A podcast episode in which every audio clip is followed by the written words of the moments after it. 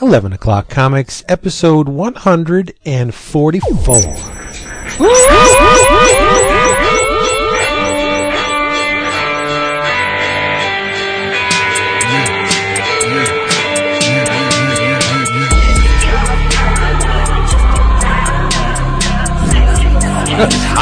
Dap of the jungle. Third annual. yes. That's right. Yeah. Pretty soon, Vince, Vince still doesn't know that the spreadsheet exists.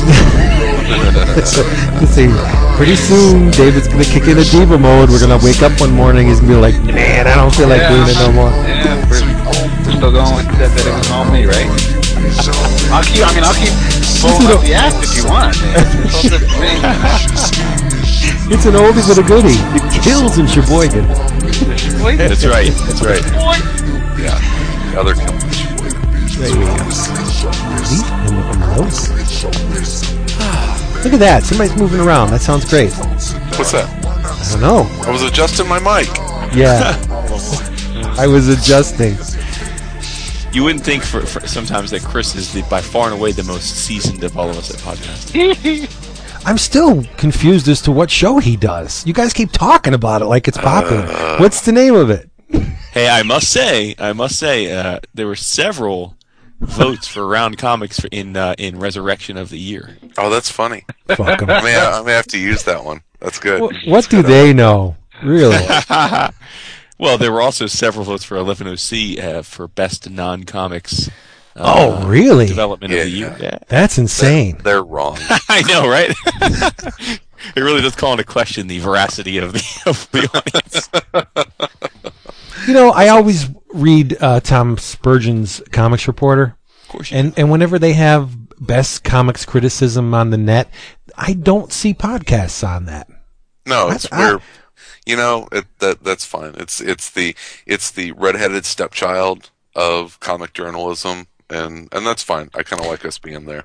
But it's much more immediate, don't you think? Oh, absolutely. I, th- I, I- I think podcasts, if you boil it down, I think some of the best best coverage and and, and criticism in, in comics is in podcasts. I mean, there's still a lot of static out there, but yeah. I Granted. thi- I- And I know, I mean, I know tonight's about celebration, so I won't belabor this point. But I will say that uh, while I certainly think he's very uh, interesting read, I, I I also think it's fair to say that uh, Tom is nothing if not self-important.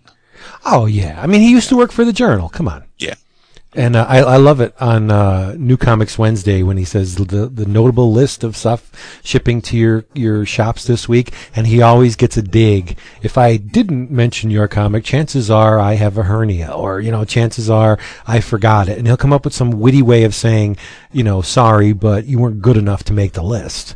Yeah. And, uh, yeah, it's it's I, I like him. I do. I mean, But he's a- tonight is all about celebrating those things that were good enough to make the list. That's Yep. right. Hey, nice segue. He's a pretentious douche like I am. So, um, yes. Hey, everybody. It's 11 o'clock comics. And this is our third annual 11 o'clockers where we nominate the best, what we think is the most notable comics and books about comics and movies and TV shows related to comics and the people who do them, the notable releases for 2010. That's last year, just so you didn't know.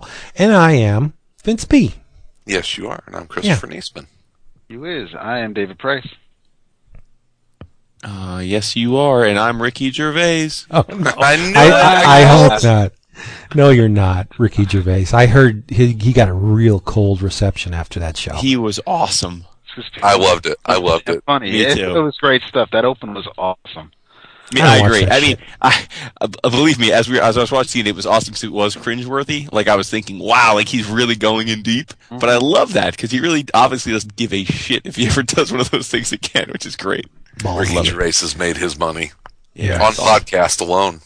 Yeah, yeah, it's great stuff. And this balls deep episode of 11 O'Clock Comics has been brought to you by Discount Comic Book Service, forget the shack. DCBService.com, where you can get your favorite funny books and collectibles at huge discounts. For example, you can pre-order the Axe Cop Bad Guy Earth Number One miniseries, three issues. The first issue will cost you $1.75. That's a special discount only this month at Discount Comic Book Service.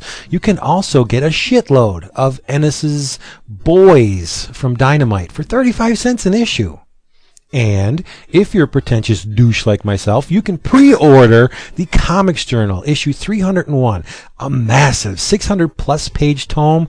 It was $30. Now, uh, 45% off. You can get it for $16.50 only at Discount Comic Book Service, dcbservice.com. They are the best. They're the, re- the reason why we chose them, especially weeded them out among all the comic book companies out there, is because they're the best, and that's why they're our sponsor.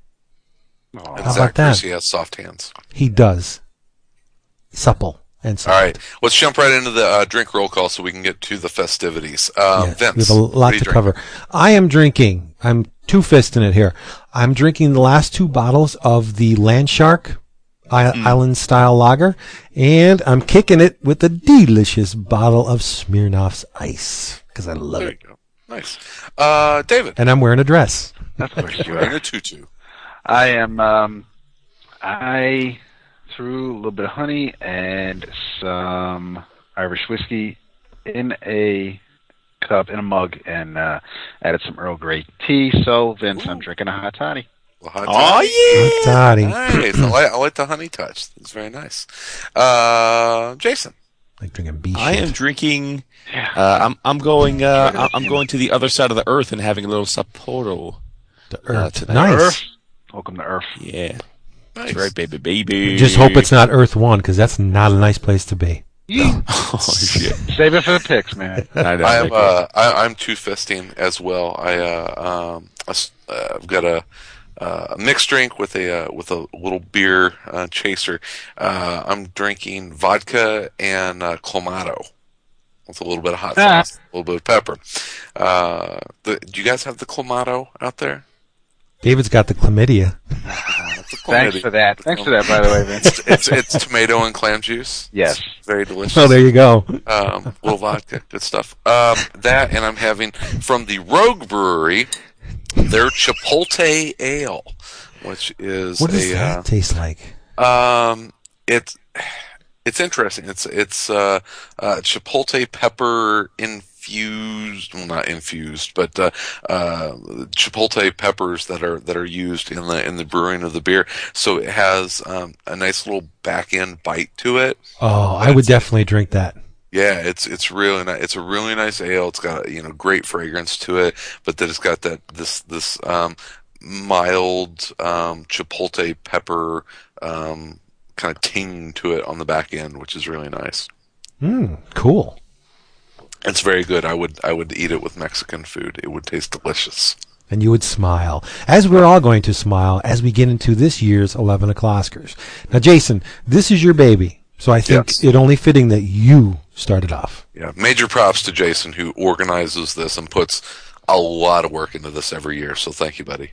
Preach. Hey man, uh, I love award shows, uh, and I have to say, really, the major props this year go to our awesome eleven o'clock community because uh, I think almost 200 people uh, voted.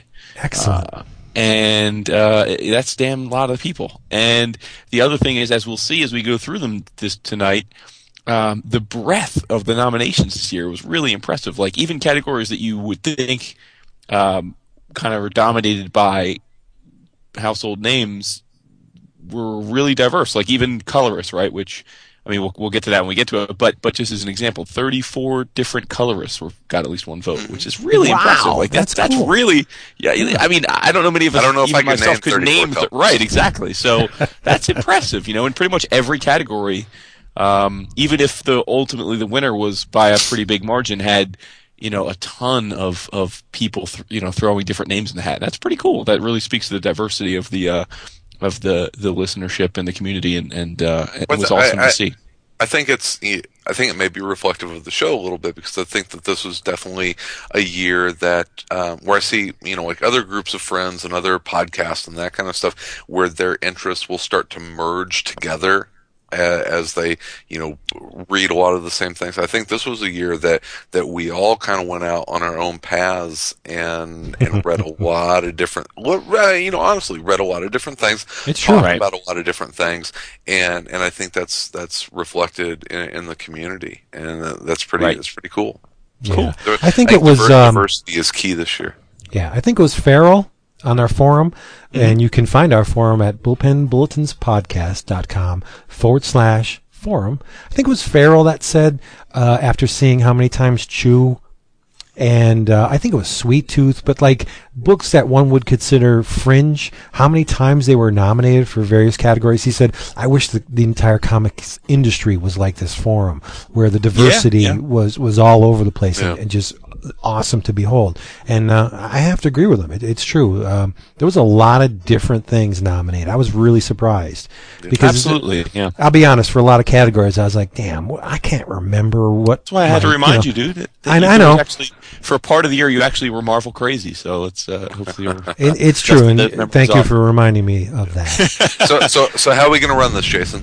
Yeah, so listen, so I, I was thinking about uh, the last two years, and I think we should do it a little bit more like uh, the uh, award shows do it, and that we should go in reverse order because Okay. um, usually what happens is by the time we get to those last four or five categories, they're not as impactful, Rushed, and we, we yeah. peter out. And people, I feel like we're losing our, our own interest as well as the uh, audience. So I thought maybe we'd go with the the uh, the last section first and kind of go up from there, if that's cool with everybody. All right, yeah, let's do it. So I'll, Cool. I'll start us off. So the uh, there were 31 categories this year. Uh, the the the category we're going to start with is favorite comics related work in another medium. Um, so something that was in some way comic related, but not a comic or graphic novel or trade paperback. Um, the uh, uh, the forumites uh, cast votes for 46 different uh, uh, items, and the winner uh, with nine percent of the vote was a tie actually between Spider-Man: Shattered Dimensions, the video game, uh, and the Comic Twart blog. Uh, so obviously, people were casting votes from pretty, you know, far-ranging things here. A lot of different video games got votes. Um, you know, a lot of different um, books about comics and TV shows and the like also got votes. But um, I don't know much about the Spider-Man Shattered Dimensions game. I, I know Dan Slott wrote it, or at least wrote a big chunk of it. I know it has a couple different Spider-Men from different. I think it's got what Spider-Man 2099. It's got a Spider-Man Noir. It's got the 616, uh, and I think you get to play with all those characters. I don't know if they interact ever, um, but I, I know it, it did well commercially, and it seems like the people that played it have liked it. So I, I don't know if you guys played it or not. Um, and and Comic Twart blog, um, I'll just segue in that that actually is um, uh, my that that I had a tie for this category as well for my votes. Um, one of which was Comic Twart, uh, which for those that don't know is a it's a, uh, a comic twart t w a r t dot com, and it's basically a collection of uh, of awesome uh, comic artists who know each other and were buddies through Twitter and other spots, and decided to start doing uh, themed uh, sketch ups. So the themes have ranged everything from like Frazetta to um, uh, like uh, Hitchcock, simplistic to Hitchcock, um, yeah, yeah, and uh, they John just, uh, Carter from Mars. yeah, yeah, yeah. And so they do sketches and then they post them on the blog and on Twitter for everyone to see and just collaborate. And it's just a lot of fun.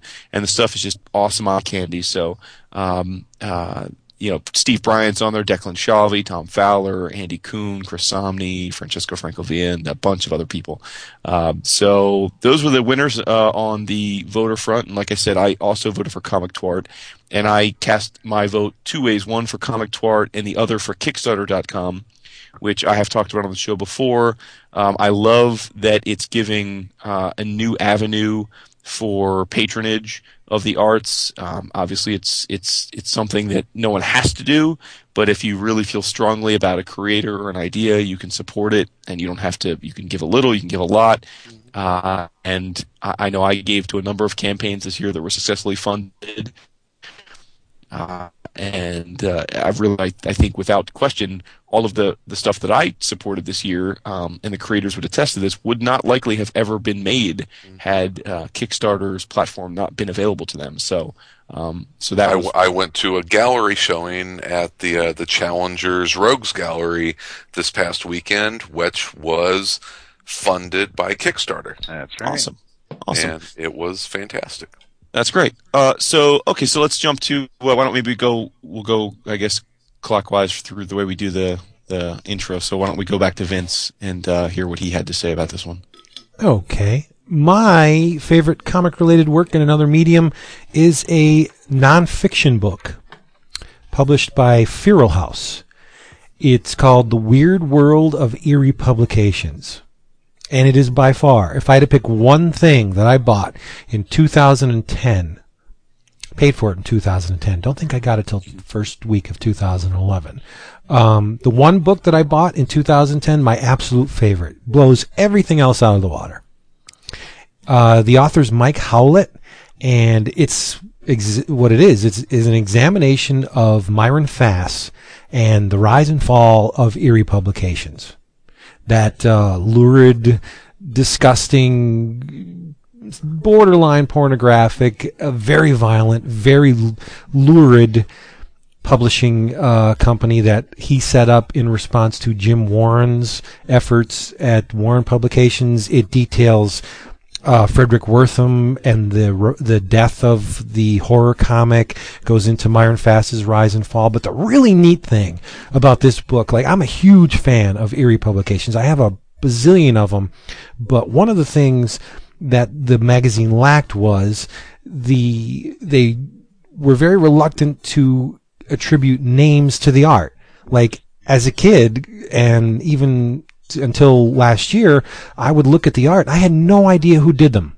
I mean, it, it's all over the map too. There's realistic art, there's very expressionistic stuff, and I love it all. And I had no idea who did the, the bulk of it. Well, Mike, God bless him, attributes names to this art, and he he um, there's a um, a cover gallery of every Eerie publication cover. He'll give you the artist that did it. He g- goes through the stories and tells you who drew what. Uh, well-known names like Chic Stone, Carl Burgos, Dick Ayers, but others like the fantastic Bill Alexander, who did a, a, a the bulk of the covers, and just they're just amazing.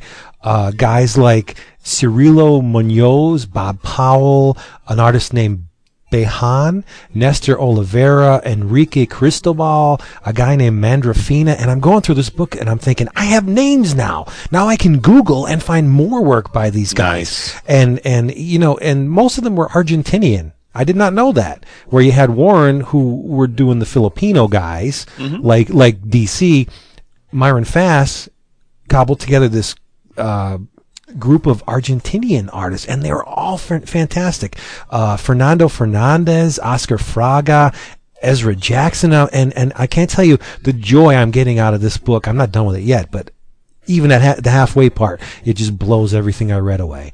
And um, it, it, it goes to, it goes into great detail on the publications Myron uh, put out after Eerie bit the the Eerie publications bit the dust. It's just an amazing, amazing book. It's full color throughout, published by Feral House. It's like I think it's thirty two bucks, but it's oversized, and it uh, thirty two ninety five oversized and it's like close to 300 pages so it's worth every freaking penny it is amazing if you're at all interested in horror comics or their history you need to have this book i can't stress it enough will pfeiffer loves it so if it's good enough for will it should be good enough go. for you yeah Awesome. it's it's amazing i mean i have no runners up because this just blew everything away Perfect. yeah Cool. David E. Dappy. Uh, I thought Chris was gonna go. Um, Oh, uh, sorry, I have it on my spreadsheet the other way. but I know, You're right. right. I said to do it roll call, so I'm sorry, Chris. My bad. um Uh, yeah, uh, easy one for me. It was the last run, the uh, Queen and Country novel by Greg, by Greg Rucka. Uh, I talked about it a few weeks ago. If you're a fan of the Queen and Country series, or if you've only uh, read uh, read the novels, it was amazing. Um, if you're you know reading right along with the comic series, it's uh, uh, you know one of the one of the best comic and novel series whenever you you know you you put those two together and this was just um, a, a, a perfect end to what I hope is Queen and Country Volume One. Uh, kind of the, the the big first story. So um, yeah, another another great uh, espionage novel by Greg Rucka about some of my, my favorite characters. So that that was easy. The last run, a Queen and Country novel. Nice. I, David. I went. Um, I thought about Comic Twart. I basically I was almost echoing Jason with my pick. Hey, that's my I- man I- right there. I, I thought green. about Comic Twart, but I was like, it's it's a little too close to comics for me to, to, to kind of pick that just because Sure, of, of the creators involved. And Kickstarter, I just I love the idea of it. I, I love kind of just I have something to do. I want to do something. I need your help, and it's kind of a call to arms. And and it, if you're backing it, it's because you believe in something, and it, it's just. I know it's not strictly comic books, but just I mean, what could come of it, and it, practically limitless. So I just I, I just think that's as an idea that that it's it's worthy. I, I love it. Awesome. Okay, so let's have. Uh, I guess Vince, you want to do this next category if we're going to go in that order? Sure. Uh, next up is the favorite comic related TV or movie. Hmm. um, I did not vote for this one, Okay. oddly enough, but if you put a gun to my head, I would say the first episode of Walking Dead because it was fantastic. There you go. That's cool. Yeah. And let's go to David, right? No, Chris. Oh, it's me. Uh, boy, this was uh, this was a hard one. Uh, I I really enjoyed The Walking Dead. Uh, I think it's only going to get stronger.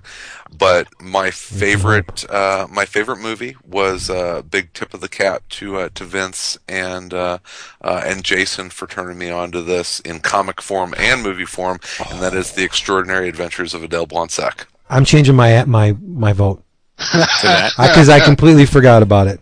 There we go. It you was, go, uh, even though it was your recommendation. Yeah. Well, I, nice. that's how I Okay, that's how I roll. All right, that's cool. There you Yeah. go. And Yeah, I that see it is- updating. I see it updating on the Google Doc. I know, but see, it's funny if if if Vince had actually checked the fucking Google Doc, he might have known that that was out, and he could. That is true, David.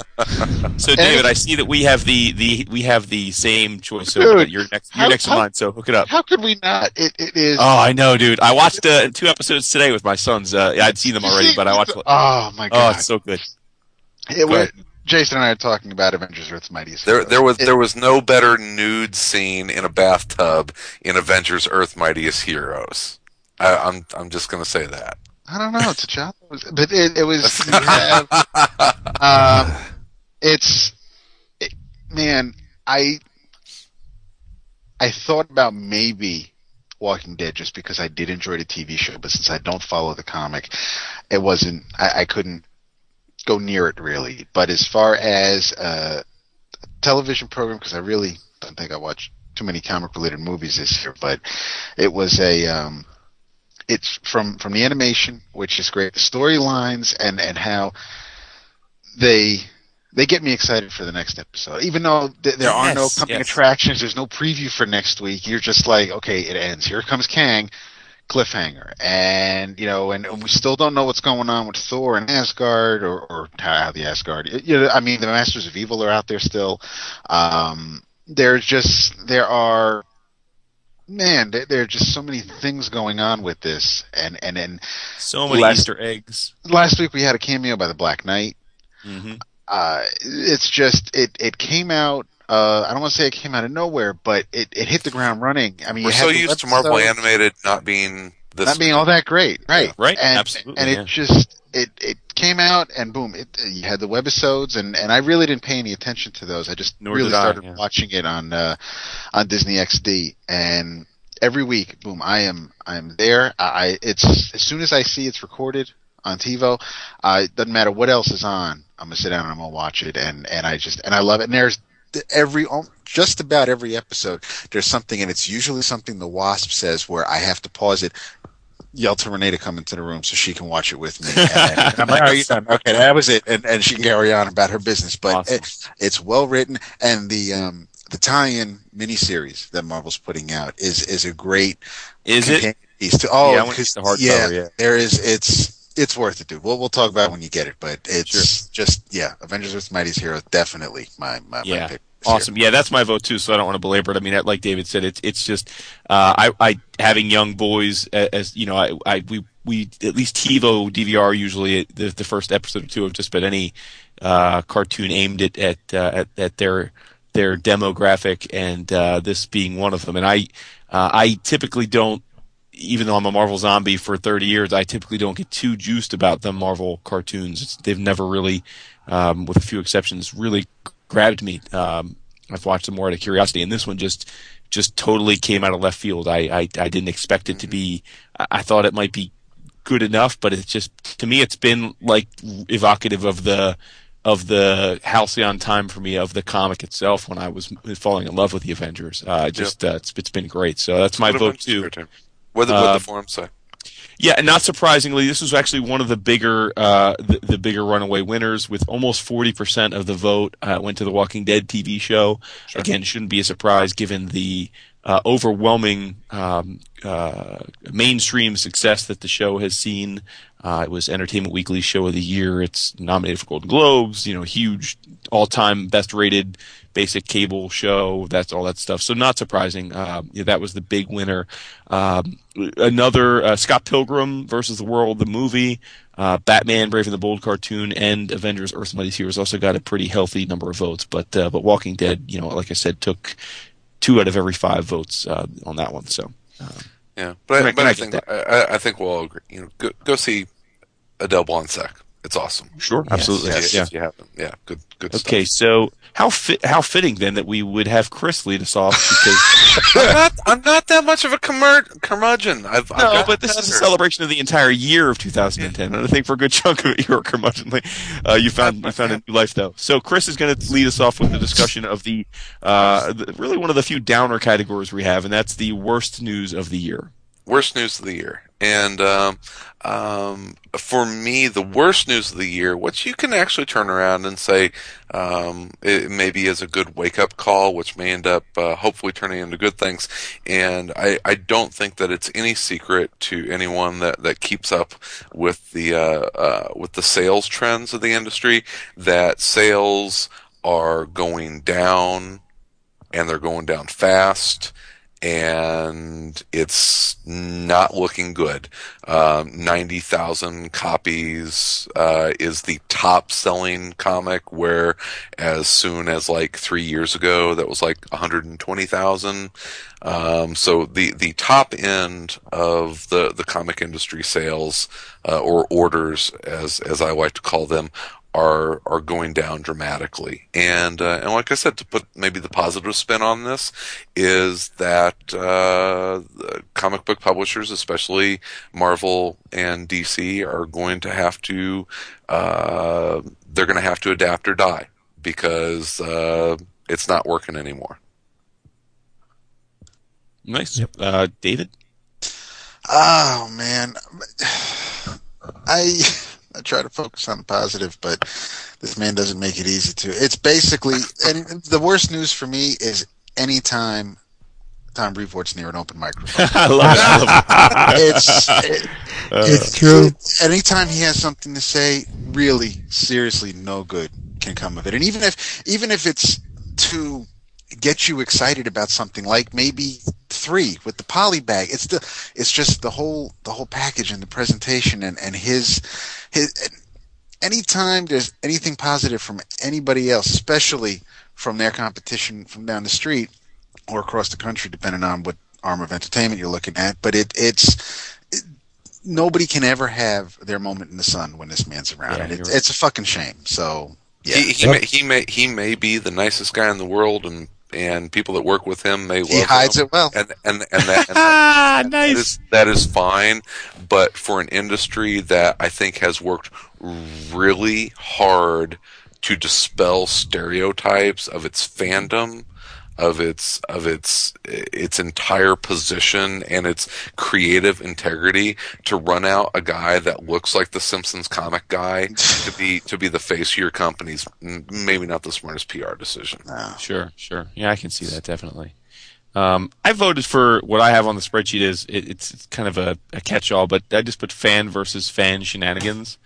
Uh, and really, what I'm talking about is just that, um, and this could, you know, to be fair, this could be my vote or any of our votes any year that we've done the show. Um, but I just felt that uh, this year, I guess I just noticed it more that uh, when you go to cons, and we went to a, a couple this year, and, and, and on the you know, on our forums, we have such a good time. We celebrate things, and sure, we all we all bitch about things we maybe don't groove on, but it's we try not to direct it at one another. And and when when that does happen, um, I think it's noticeable because it, it is so rare.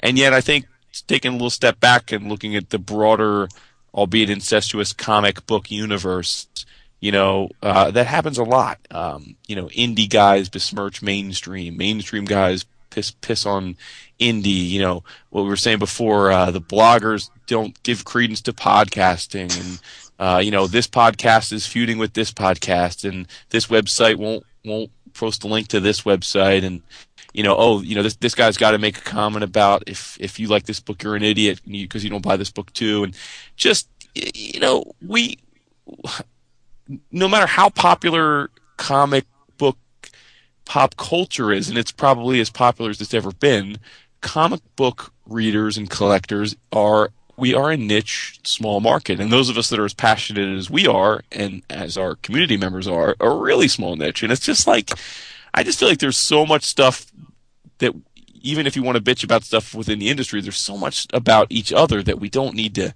focus on what pisses us off about each other just you know i just wish we didn't get so worked up about stuff that makes each other different because we're all different. We're, we're you know we're geeks, right? We, we kind of like the whole point is to celebrate that we're kind of different. We're off the beaten track at least with this part of our lives, and uh, and, Tom, and Tom, Tom Caters always used, always used to say it's a united front when we're together. You know, whenever we're against the world, but get us all together, and then it all falls apart. And we yeah, and it's like my thing is don't hate, celebrate is a little caption I have Yep. here, and it's it's it's like the other thing too is the flip side of this is if someone besmirches or makes fun of or belittles like a comic you love or a Wonder TV Woman. show you like, it's not a personal affront to you. Nope. Like if someone come out and says, "I think John Smith is a dildo because he likes X comic," okay, yes, that's a personal affront to you. But if he says, "Oh, I think X comic is terrible," that's not him calling you a douchebag. And yet it seems like people are so thin-skinned, like they they misplace a comment, whether it be well thought out or not. Uh, against something they like and take it as some personal affront, which leads them to be personally offended, which then leads them to be combative back. And I just, I've just had enough of it, you know. Um, and it'll probably never change. That's the internet.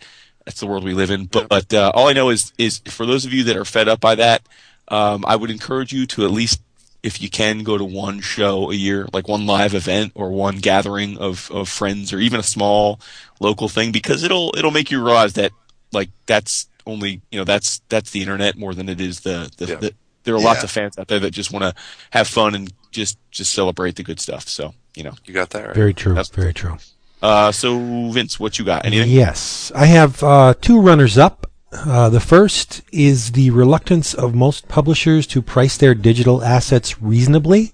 Would love it. Now, I, I think this day and date thing is really cool, but if you're charging the same price as the print version, it, it's it's you're not. I'm gonna get my print on day and date. yeah you, you- you're not affecting any kind of change. Uh, the second It- runner it's, up. it's time. It's time to hit that ninety-nine cent price point, guys. It's very true, very true. There's a reason why iTunes is very successful. yep. Um, Anybody will spend a buck.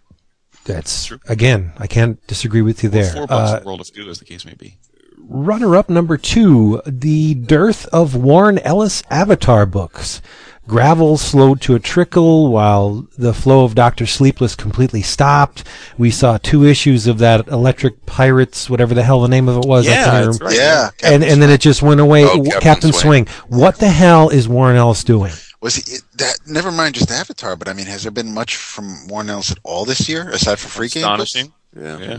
Oh, okay, Uh, yeah, it kind of finished up astonishing, but yeah, He did that Right, and I, I don't know. uh, It could be attributed to health or personal problems. I don't know, but I, I really enjoy Warren Ellis's work, Yeah. and when it goes away, I notice, and Yeah. obviously I notice because for me to remember it, it had to be significant. So there you go. Uh, but the winner, my my big numero uno, most disappointing news of the year: Walking Dead heading straight into the shitter after the first excellent episode. That was Oh, that was that was the the, the, the biggest disappointment why, I do you- why had. you hate me, Vince? I don't hate you. I love you, but I, I See, was this is a perfect example, people. He's not insulting you. He's not I know. I, I was Hey man, it's first season. It's first season. Give it a chance to Oh find God, its he way. gave, Oh, gave- please. gave- First season is when you should be swinging for the It was- fences. It was fine. Hey, It- hey, I've, it- I've, I've like It just crap. like mainlined two seasons of Fringe in the last three weeks because I didn't like the first five or six episodes. Me neither, buddy. Same here. Me neither. And- I- and- I- Fringe is, is fantastic, but I know, But it I'm with him. That first four while. episodes, yeah, I watched the first four like in a two week span and didn't like it, and we can't. We stopped DVRing it, and then I kept hearing from everyone, Vince included, how great it was, and then now I ever like pretty much it seems like everybody that watched it loves it, so I'm I'm back on board. But it it, it almost right. lost me. But there's And a there's a big just- difference especially in a. series. It takes a little time to find their feet, and I think Okay, I agree with that. If- If you have 13 to 16 episodes to find your feet footing, that's great. But when you got six, dude, Yep. let's get it all shorn up before we get into behind the cameras. But I think I yeah, think I, I was completely enamored with the first episode. If you rewind and check out our show from the time it, it premiered, I was crazy for it. And then I got a little bit lukewarm on two and three. By the time that last episode came around, I was like, really had to make a, a Yeah. concerted Well, effort to watch I, it I next year. besmirched the second episode, and then you're like, "Well, I don't know about that." And then you listen, you watched it, and said, "Oh, you were right." Like, Yeah. boy. But no, hey, it is what it is, though. It's, in, in, I, I'm, I'm with you, but I also think that it's great. I'm thrilled that it was a huge commercial success, in spite Me of the fact that I wish personally that it was a better show. Right. And they're not making it for me. They're making it for uh, the mainstream audience, and more power to them. If there's any one guy I would love to see become uber successful, it's Kirkman. So, Yes, for sure. Whatever. So, as to the uh, 11 o'clock forum community, uh, another very diverse category as you would expect. Uh, plenty of things to bitch about. Uh, 51 different things got at least a vote. Um, some of the notable runners-up were the uh, unfortunate box office uh, performance of Scott Pilgrim versus the World. Um, he obviously didn't do that well. A lot of people were disappointed in that. Lots of people upset about the fact that Marvel decided to stick with 3.99 as one of its key price points, um, in spite of Their DC. books are better. There you go. uh, but the winner, with almost a quarter of the votes, um, which came in a couple different forms, but I aggregated them, I think, and you'll understand why, are uh, cancellations. Uh, people just upset that their favorite books are just not. There's not seemingly a healthy enough market in the direct market for uh, mid-list books to really find their find their foot footing. Uh, you know, you have to really kind of come out of the gate strong, or you're going to get canceled after an arc. And uh, you know, people were upset about that, and we've talked about that quite a bit on the show, so we won't belabor it. But that was the winner with, I guess, the loser, winner or loser, whatever. But that was the most that that got almost a quarter of the votes. So. Um, so let's let's move on to, to better news, and I think that really is our only negative category. So, Yep. Now, Uh, best David- best news. yeah, David, you get to lead us off with the best news of the year. Uh, fitting again. Yeah, uh, for me, the uh, the best news probably overall with the industry would, would be rolling back the prices on as as you just mentioned with Marvel sticking to, to three ninety nine on a lot of things, but the um, DC saying that you know two ninety nine and well, hey, not everything I read is three ninety nine. Uh, it's it's I think well, I mean Marvel used to if it was a miniseries, it was three ninety nine. Five Ronin is two ninety nine. Now it's just anything that people want to read.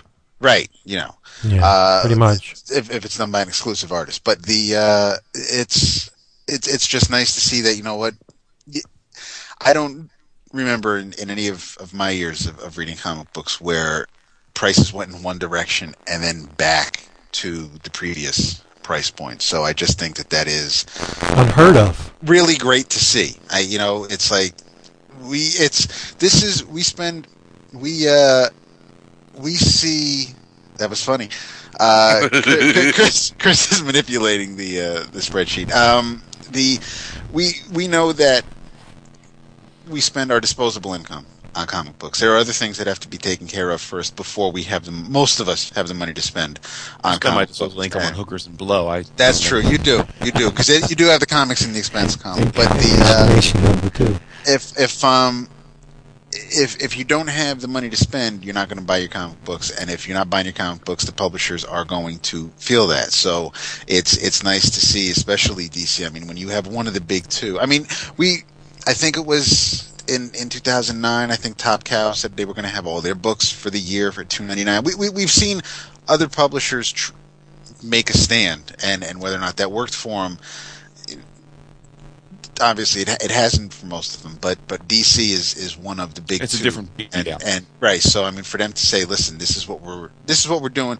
We hear you, and we're working with you," and Mm-hmm. and that's that that's nice. That that's Yeah. great to see. So uh, hopefully it will work out for them. People will give them. Yeah, we, we've seen it on in other threads. You know, I've stopped buying Marvel because of this price, or I'm going to give DC more of my money because of, of, of what they did. So I'm hoping that everybody's happy come this time next year with with, Mhm. with their decision. Yeah. Well, uh, you know, David, as you as you know, for, sometimes in my when I've written columns about this stuff with iFanboy, I talk about really from an economic parlance, DC and Marvel are price setters, and everyone else are price takers, right, in this market. Yes. So, like with Top Cow, it was great that they did it, but ultimately, I think it didn't do anything but hurt their margins because they don't move Yeah. the market, right? The market goes to where Marvel and DC say it has to go. Uh, so I do think it is hopefully different. I mean, in the DC, and, and the, the proof will be in the pudding, right? Which is that can DC, uh, maintain the momentum they have in the market share side and, and, and make their corporate overlords happy enough with whatever that margin they're getting on 299 books. But, uh, yeah, I'm with you. I, I I think that's, Yeah. um, that it, it, it was nice to see. Um, um, I vote. I won't spend a lot of time on this one because it um, it's fairly obvious. In spite of what I thought of personally thought of the show, uh, more in Vince's camp, I did vote. Actually, my best news of the year to me was the success of the Walking Dead TV show, um, and I'm not coming at that again from the TV side of it. I'm actually coming at that from the fact that this is Robert Kirkman's baby. I don't know the economics of what this means for him in the show, but I'm quite sure it means he's becoming a very wealthy man very quickly. Um, I also think that he's putting his money where his mouth is in terms of his manifesto and really pushing for creator-owned properties. He started his Skybound imprint, where he's going to help mentor and foster other creative creator-owned stuff. So I just think that uh, anytime you have a guy talking the talk and then backing it up with real wealth and real notoriety, um, it might push, even if it's only three, four, five other guys, to take that leap and really commit to their own thing, their own IP, their own ideas. It's all the better for the industry long term. So um, Yep. that was my vote for best news. Uh, uh, let's see, Vince, what do you got? I have to agree with the DC draws the line at 299. That was I combined the two categories actually. That was my best news of the year, and I also thought it was the most important news of the year because it's it's um it's unparalleled. Because for many years DC would always flip when Marvel did. Marvel would raise their prices, and maybe a month or two later DC would follow suit. And this is the only instance that I can remember in recent memory that DC is blazing a trail and saying, "Hey, this is the way we'd like to do it right now. We don't care Right. what the other guy is doing, but it, it's something that it, it's nice. It's but it's not a magic wand. The, them saying that okay, we're going to leave the books at two ninety nine, that's great. But for this to work, people have to stand up and take notice and actually buy the books. So if you think mm-hmm. this is a good story, if you think this is something you'd like to see continue, you got to get out there and buy the books. Uh, you know, even if you're uh, primarily an indie buyer, just go out and try something new at two ninety nine. It's not going to hurt your wallet, but get out there and support. They, they need your support to make And this work. nothing, and if nothing else, tell your comic book retailer that two ninety nine a book is what you are willing to pay, because of there's not that many of those guys out there. You know, it's, there may be what six, seven hundred shops in the country now, which is kind of sad. Um, those guys talk to the publishers. They're the mm-hmm. ones that order from Diamond, and if you tell them that two ninety nine, that's the line that's what you can afford to, to spend on a comic, eventually that'll get back. And you know, I'll jump in here. That was my best news of the year was was DC rolling back their prices because the worst news of the year is that sales are in the toilet. And you know what? Yeah. I think those things are connected. Yeah, So, and and not surprisingly, that was the uh, the the best news. The winner uh, of the forum community vote was also DC's price drop to two ninety nine. Thirty seven percent of uh, but let's increase our books thirty three percent in cost in Yeah. the middle of a terrible So- recession. Dumbasses. So very so obviously that was the the going away vote there. Um, a, Not, a lot of people also voted being for an armchair businessman. Like I've been Uh, a lot of other people also voted for the Walking Dead TV show. So um, I guess I'm up for most important news. Um, as with Vince, uh, most people that voted for the DC price drop as the best news also indicated it to be the most important news of the year. In fact, uh, 37%, not coincidentally, also uh, voted for it as the most important news, um, beating by a pretty wide margin other things like uh, the DC management shuffle and uh, just digital comics and the progress uh, that that was made this year. Um, so you know that's again not surprising to see that that took both categories. Uh, my vote was again sort of a more nebulous thing, which is just the push pull of corporate prominence versus publishing struggles. Um, I was going to say of- that. Oh, cool. Well, lots lots of ways you can slice the data, um, and certainly I'm in, I guess, the business of data slicing, both in my real life and in the comic world. Um, but I don't, I, I, I personally, I don't think there's any way to really, when you get the brass tacks, say that that that this was not a banner year, 2010 for publishing, um, in aggregate, both in terms of the direct and the indirect market. Um, and I think they know that. So I, I think what'll be interesting now is to see. Um, what that means. Uh, there's been a lot of changes on both Big Two side in terms of management. You know, Joe Hughes obviously stepped up. Uh, we've got a new EIC. We've got a, a new EIC at, at DC. Um, you know, a lot of guys got promotions, doing other stuff. So it'd just be interesting to see as both companies now are parts of massive media conglomerates, um, even bigger now than than they, even more prominently focused in inside these big companies than they were a year or two ago. It'll just be interesting to see um, what that means in terms of, of corporate expectations for the value of these characters versus the publishing, which has even even in a world where Marvel was a multi-billion dollar public company and DC's been part of Time Warner for the last five years, they've largely had publishing been able to run independently, um, and and and been a lot of the old old ways of doing business. And I think that for good or for bad, I don't know that we know the answer to that yet, but for good or for bad, those days are gone. Um, they both are now being watched very closely by the very top executives at these companies. So uh, I'm just I'm just fascinated as a business geek to see what that means for the industry in the next couple years. Um, so uh, you know it is what it is. But uh, as I said, the the audience was far more focused on the DC price drops. And uh, uh, Vince, you already said you were going Yeah. with the DC price drop as well, which would bring us to Chris. Um, a, a lot of that, uh, kind of piggybacking on yours, was the corporate reshuffling of of both DC and Marvel. I, I think that was big industry news as you saw those guys getting more and more involved in, uh, you know, uh, Warner Creative and and Marvel Disney Creative. I, I think that is important industry news, and uh, we'll see what it does when it trickles down to the comics, uh, as opposed to the comics, you know, pushing up into into other stuff, whether it be animated or or movie or whatever. But yeah, I think that was important news. I also think that The Walking Dead being a, a bona fide cable TV hit might have the same effect on on cable TV that a movie like like X Men or X Two had on or Spider Man had on the movies a decade ago, where I can really see stuff like Locke and Key and Fables and maybe Y the Last Man and and that kind of stuff um, being being fast tracked to TV now, hopefully, um, as, as they see um, that as as as a possible possible success story. So uh, I think both those things are really important. Nice. And David.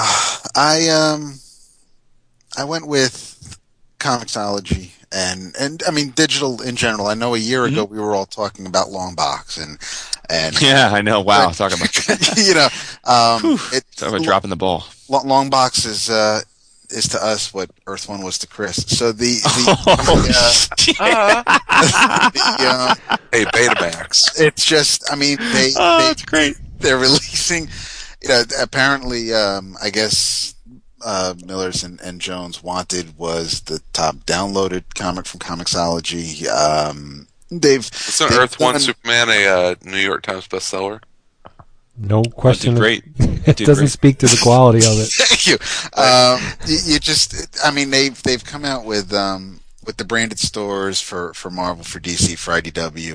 Um, I I know that there are people who I I think today there were announcements that uh, I think Atomic Robo the, the digital trades are are like four bucks on on Comixology. Um, they're they're always expanding the library. I, I just, I mean, earlier today I read the Young Justice preview, zero preview issue. I, it's just, Drawn by Mike Norton. yes, uh, it, it's, I just think it's, I know I'm w- with me and digital, it's just it's another way to read my comics. I'm not looking to digital as a replacement for my paper books. So it's No. it's nice to have an alternative for when I want to read my books. If I don't Do you want still to, do you still buy do you still buy CDs occasionally? yes, Do you do you download uh, tracks or full albums? Yes. On? And do you uh, get like uh, compilation CDs occasionally? yes, So you mean it's okay to buy your entertainment in multiple ways? yes, They absolutely. don't all they don't all have to be you know lined up on a shelf. Doesn't have to be either or. Nope. It's it's and it's novel fucking thought. you know. But I I just think Pig they mouth. they've done they've done um, they've done a lot in the past year, and I think it can only go up from here. I, I don't remember hearing too much about Comixology before. I I knew who they were, and and and they had they had the apps for the iPhone and the iPod, but um, just the I. I mean, I was reading Box 13 off of it. That's right, yeah. It's it's just I I want to see. I mean, and, and this you know go, goes with Vince and and what he said about growing a set and and and pricing things reasonably. It's just That'll it the next thing. It's um yeah you know and I I'm happy to see it. I mean it it it'll be cool to say you know I remember when it was growing pains you know and and and I'll I'm looking forward to seeing where it goes from here. And I just think I, I think It's a buck. Comixology had a Wake huge up, guys! It's a buck. It's Comixology ninety nine a cents. huge It's a year. fucking dollar. Anybody will throw down a dollar on anything. You're it's right. a buck. Wake up and smell it. True. It's a buck. True. and it's see, and- we, we keep going back to Scott McCloud with his mi- micro payments. He, the guy's Yeah. a visionary. yeah yeah you're right. It's funny. Well, yeah, I, we don't. We really we don't have the time to get into that side. But I, I, I do agree with you. I, I, I was very, very skeptical of micropayments at the time that it was. He illuminated that, but it's obviously born. It's become uh, very much the status quo. Um, yeah. So the good news for our listeners, those at least haven't that haven't fallen asleep, is that we're past the industry stuff. Your comic stuff now. Uh, so we're gonna go into the characters categories. Woohoo. Um, talking about the shit we love. Uh, so Vince, you're going to start us off with the oh, yeah. ironic again because this is one of your favorite categories. You were giddy about it on the uh, when we were exchanging emails. Resurrection of the year, Vince. Bring it. What do you got? All right. I have Came no, life. I have no runners up in this category because the winner was by an overwhelming margin with myself. It is from the pages of Daytripper. Brás de Oliva Domingos is my resurrection of the year. He came back multiple times within the pages of Daytripper, and I think we'll leave it at that for now because you're probably going to hear that comic mentioned again as we work our way up. Nice. The- well done, the- my friend. Yeah. Great choice. Great choice. Uh, um, I love David's answer. Chris, you're up. Oh, I'm up. I'm sorry. Yeah. Okay. Um, I, I I almost changed it because uh, uh, Wood uh, informed me that many people on the forum said that Around Comics was the favorite resurrection of the year, Wah, but wah, that would, be, that, would, that would be a little self-serving. Um, yeah, the Brightest Day 12. Uh, it's I, I'm still reading Brightest Day, um, still enjoying it, and uh, uh, to to bring back 12 heroes and villains, and then have uh, have kind of the direction of the universe. Kind of focusing on that in bits and pieces ha- has been pretty interesting. So, um, th- there weren't a ton of resurrections around comics that, uh, uh, pun pun, uh, exactly. Jesus, you're that such a always- whore. Always hucking. Always on. Always on the grind. ABC baby, always be Damn. closing. Uh, but um, but yeah, I, I, I have enjoyed I have enjoyed following the uh, the Brightest Day twelve. According to comics. Okay. Cool. Uh, unabashed. David, what you got? Because I can see what yours, is, and I love it. I love it. Bring it. I wrote quite simply, my resurrection of the year is Cyclops' balls. nice. Yes. It- Do I put that in the show notes? Cyclops' ball. There you go. That's what the vote is. Yeah.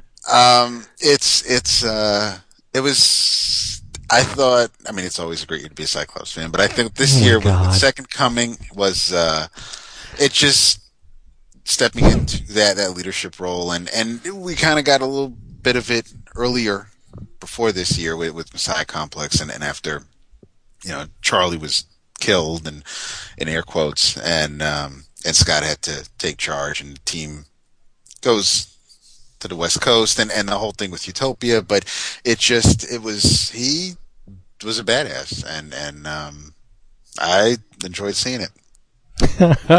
Cyclops. Even Guy Gardner Warrior has an understudy. Oh shit! Oh shit! Uh, my vote. Uh, those that know me well know, not a surprise. Uh, Deadpool's prominence. Hey. Uh, laughing style he may be. Um, you know, I am a huge fan, uh, and I have to You say that you will uh, never see a bigger year for Deadpool. Than exactly, exactly. He he, and I think uh, you know we do like to beat up on Marvel uh, because they are the big dog and it's easy to beat up on them. But I I loved that they were so unabashedly tongue in cheek with Deadpool this year, um, pushing the envelope, putting out four ongoings at once, and then you know he was in he guested in just about every book in some way. He was in played a major role in Secret Invasion. He he's he's now a part of you know Marvel's top new book and Uncanny X Force, and it's just he's all over the place. He's got a Max book, he's got a a pulp book, a noir book. It's just um, you know, and did it get overboard? Yeah, it did. You know, and that's why two of the four ongoings are now canceled for 2011, and, and uh, we knew that would, right? You know that no no character, maybe outside of Batman or. Uh, Spider-Man. maybe only Batman, frankly, can carry that many books on a consistent basis. Um, so I, I, I, I thought it was going to go hypernova. It did.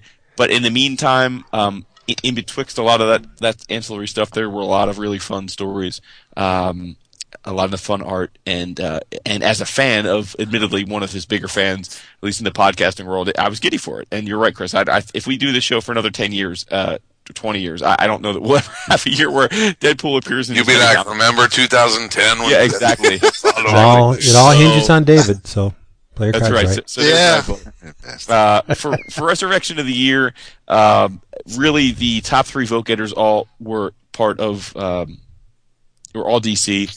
Um, Thirty, uh, twenty, o- only it speaks to comics, right? Twenty nine different uh, characters. Resurrections. So that tells you how often people come back from the dead. Um, but the winner uh, with uh, excuse me, nearly a third of the vote was Bruce Wayne.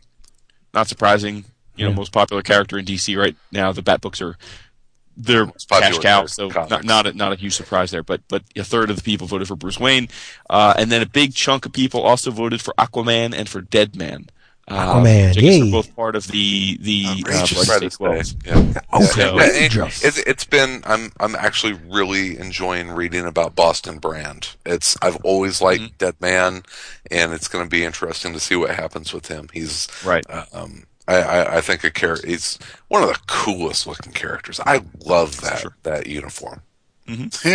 So jumping to Death of the Year. I think Uh, I think Chris and I should swap the next two because Okay. he, Oh yeah, yeah, sure. Okay, so so yeah, we'll we'll do that because uh, so this one is Death of the Year, and again, as with comics, you know, you can't be a, a reader of comics without dealing with death and resurrection. That's just part of the, the that's the nature of the beast.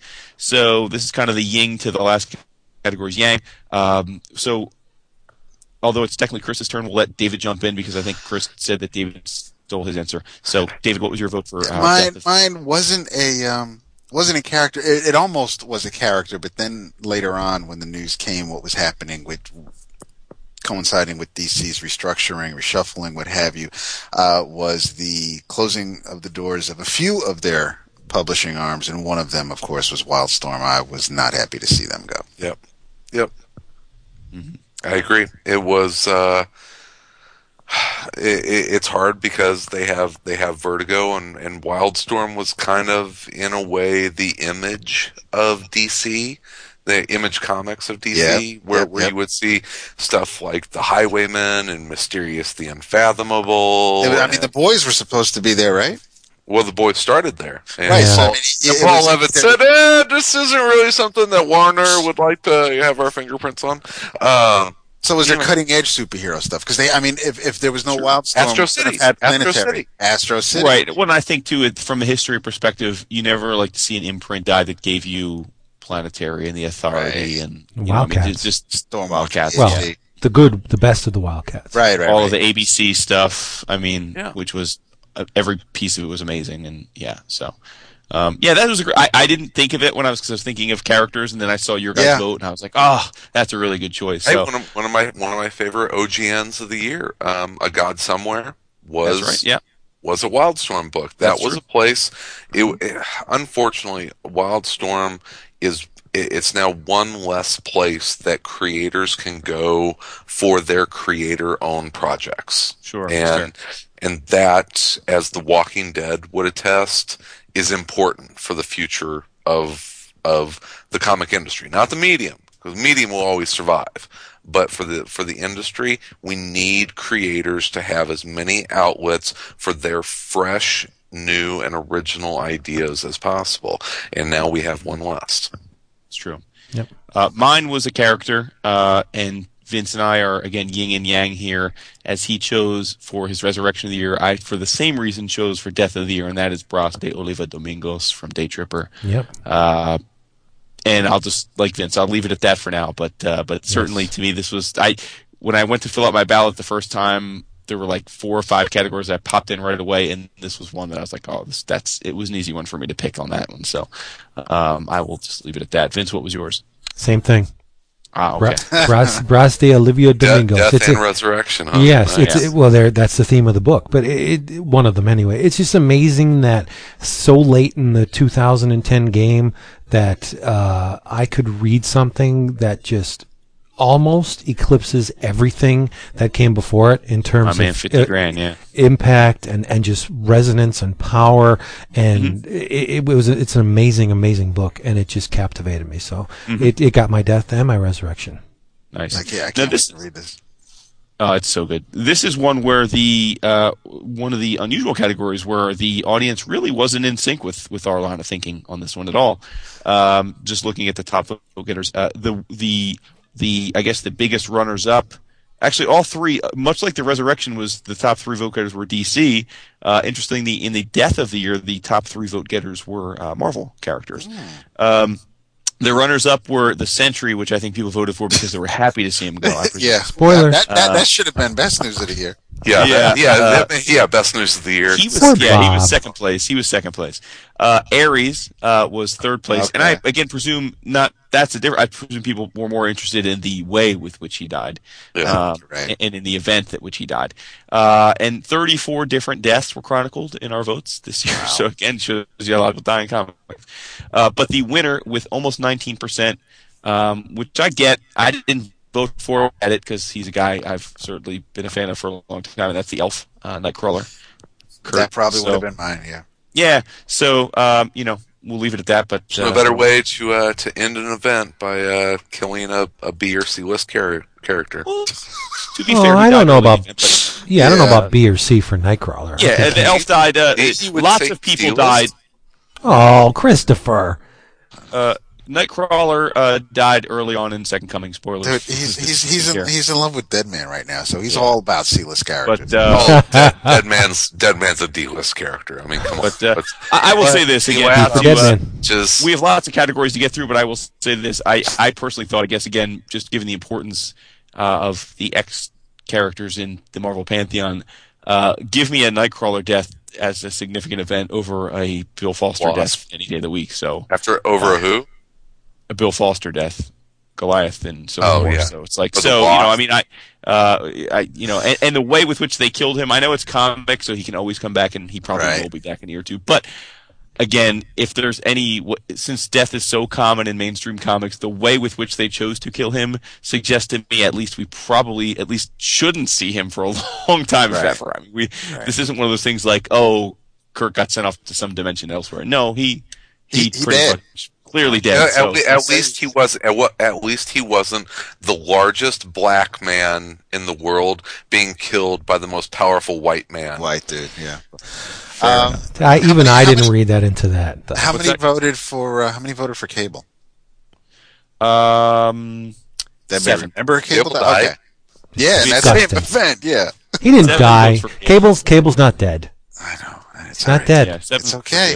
Cable. Okay, so then uh, this would be uh, This would be mine, been it's gonna be turn. But we're going to let Chris start us off, and that is the favorite new character or team of 2010.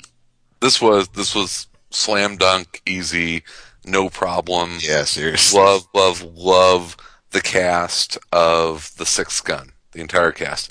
Uh, Drake Sinclair, in particular, fantastic character, and uh, uh, have been. You were chopping up a little bit there, but I believe you said Drake Sinclair for those that were listening at home. You were Oh, I'm sorry. fuzzy second. Yeah.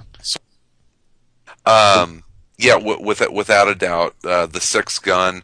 It, it didn't surprise me in how much I liked it this year because you know I've I've loved Cullen and Brian's work on uh, on the Damned previous to this, and the Six Gun. I think you saw them grow as creators and storytellers, and it was everything that I hoped it was going to be and more. And and those characters are so incredibly realized within two, three issues, and now we just get to learn more and more about them. And uh, yeah, it's uh, it's it's a it's a damn fine book and a, and a great cast. I agree. And David, you I, I definitely agree. Yeah, I mean, Yeah. I've been.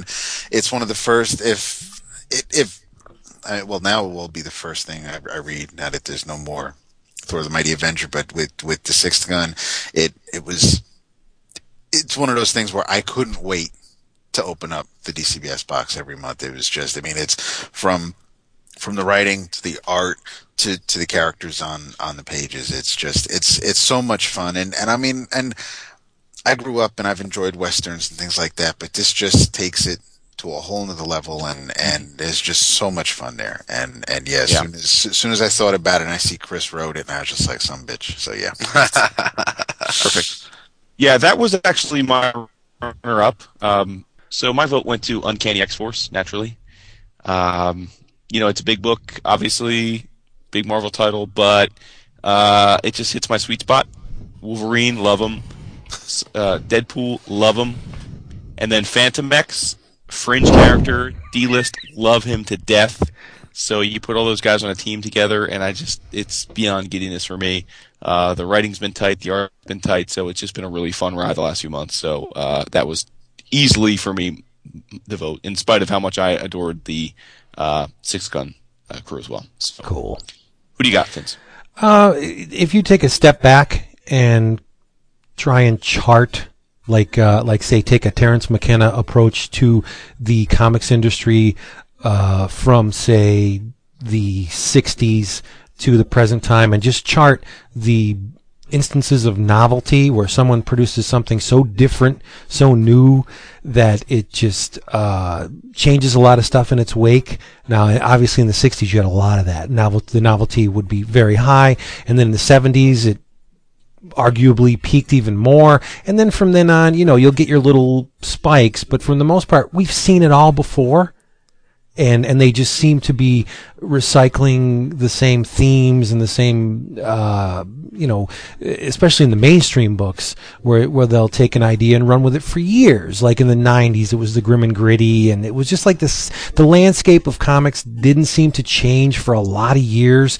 There, there's one book that that came out from image that is unlike I, anything I've seen ever and and I gave my favorite new character team uh, award to the entire cast of um, James Stokoe's Orc Stain.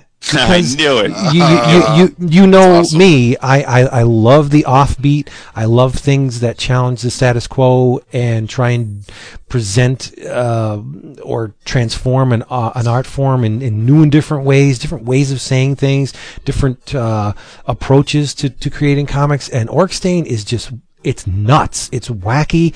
It's world building. They use It- work junk as currency. I know, and it's just I, I was totally shocked and surprised. And when something does that to me, I take notice because uh, I'm kind of jaded. We've seen a lot of shit come through the pipe in the comics world, and nothing of it, none of it is is akin to Orc Stain. It's just totally new, and I- and I love every bit of it. Orc Stain's awesome. Yes, it is. Yeah, I- so I- that's my. I. I'm not surprised by your vote. That makes perfect sense for you.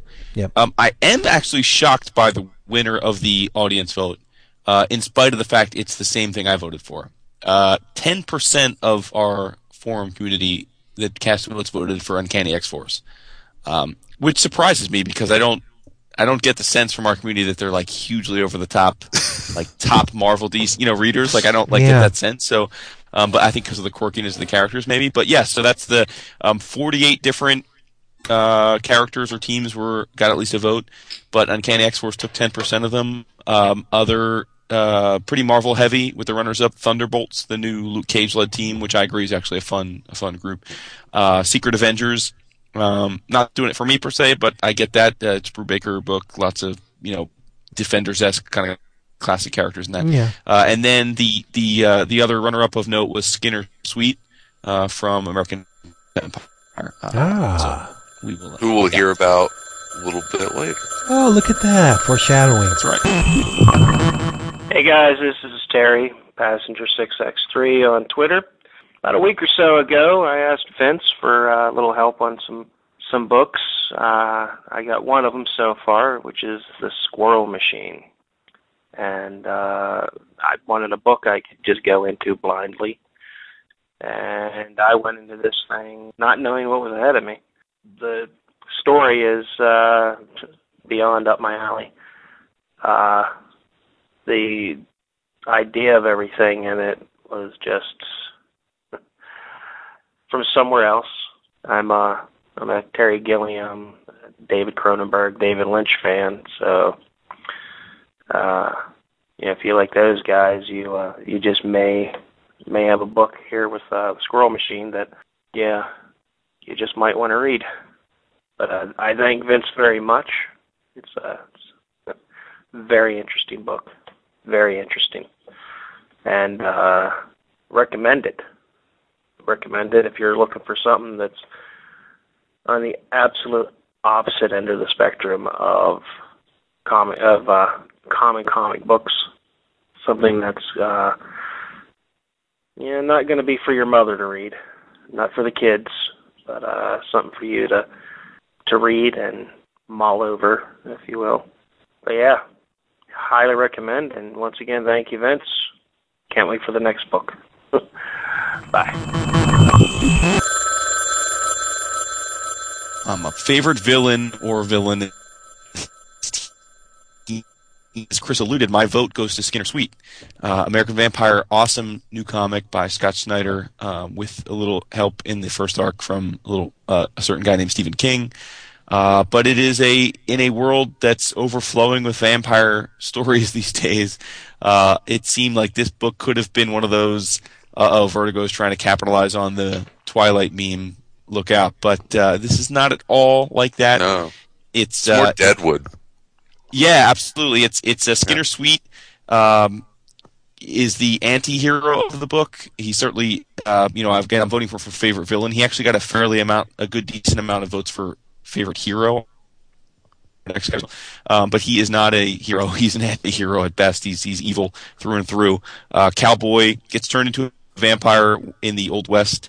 Um, effectively becomes through a set of circumstances. He's not just a vampire. He's a day day walker, for lack of a better term. He can go out in the day. He's got powers and strength beyond that of typical vampires, and as as a result, uh, he is a thorn in the side of the more powerful older vampires that are traditional, that are out there kind of running the world.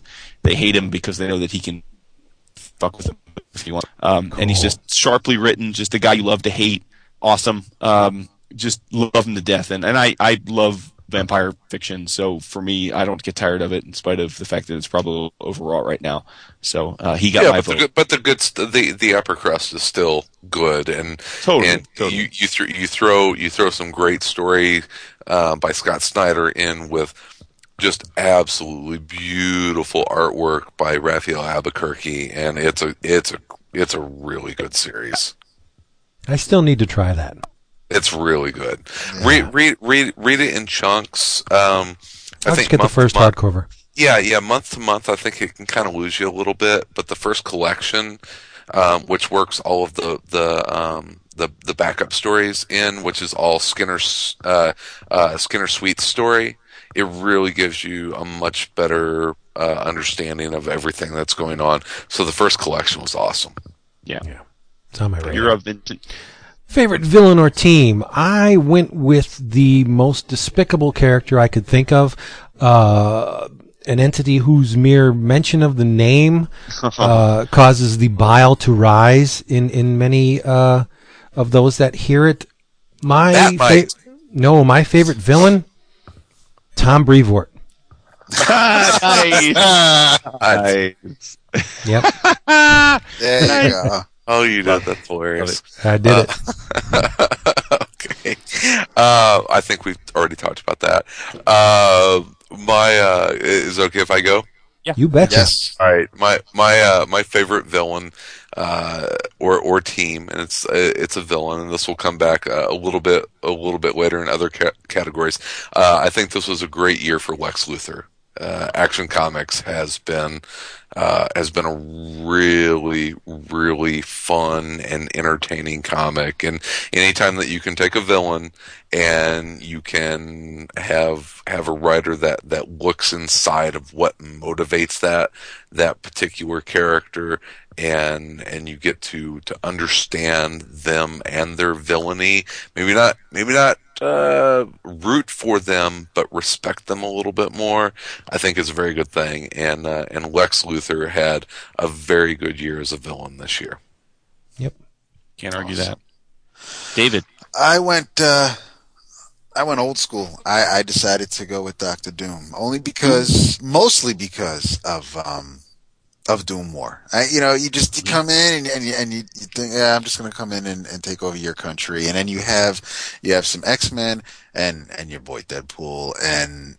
And, right. and Black Panthers and they're all and and and well Storm and they're all going to try to stop them and it's just it's it's like really I I one country's not good enough for you. I mean, I know you want the world and all, but it's just uh, I I thought about the Vulture, some, the new Vulture, or some of the other characters from from Amazing Spider-Man this year with the Gauntlet, but nobody really kept coming back to me like Doctor Doom. Love it. My favorite scene from Doom War, David, regarding Doom was when he has to go in front of the Panther God and he passes the test, you know, because it's like he like in his world, his like he's taking over the world for all purely good purposes. Like in his mind, that's just Uh-huh. the thing that needs to be done. It's awesome. Yeah. Good good vote. Good vote.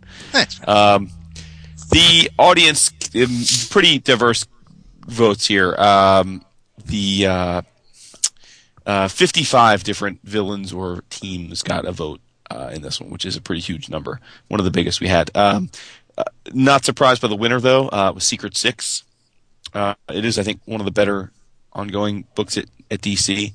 Uh, so I, you know, 12% of the votes cast went to Secret Six. Just behind it, though, uh, like literally, like just a vote or two more would have probably put it in ahead of it was uh, Lex Luthor, Chris's vote. Uh, very DC heavy. Third place was the Joker, um, which I think was more pertaining to uh, Batman and Robin uh, and his role there this year. Uh, and then the only non DC villain to garner any kind of you know notable percentage was the Plutonian from Wow. uh, from Irredeemable. Irredeemable. yeah So- which is a great villain How many So, uh, votes yeah. did Tom Brevoort get? He got a couple. Yeah. Oh, did he really? he did actually. He did. He did get a couple.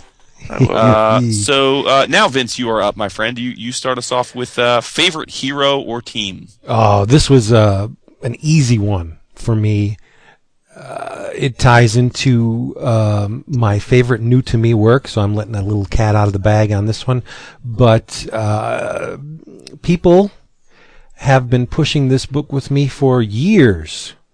I know what you're going to say. Nice. Mr. Darth Kramer, uh, Matt Kramer, has been telling me that I would absolutely love it for a long time, a- and I resisted. Damn it! I don't know why, because uh, you know me, I'm I'm steeped in the horror genre. Oh, I no. love no, I, I love exploitation films. I love horror films and slasher films. Why I. Oh, have I have I not tried uh, hack slash before this? Oh, okay. so but i mean i i read the first omniboo and the my first maniac and i absolutely adore it and my favorite hero team is cassie hack and vlad Yep. okay. from tim seeley's uh, and company's hack slash it's a great book They're the Tango and Cash of horror comics. oh jesus Oh Jesus! wow that's a reach No, it's it's awesome, and, and yeah, Tim Tim Tim makes good comics. Yeah, and from what I Sincerely, hear, Chris Campbell are very happy to hear you vote for that. the uh, Comixology isn't the hack slash really moving on that too. Yeah, it's done- yeah, it's done One really top well. yeah.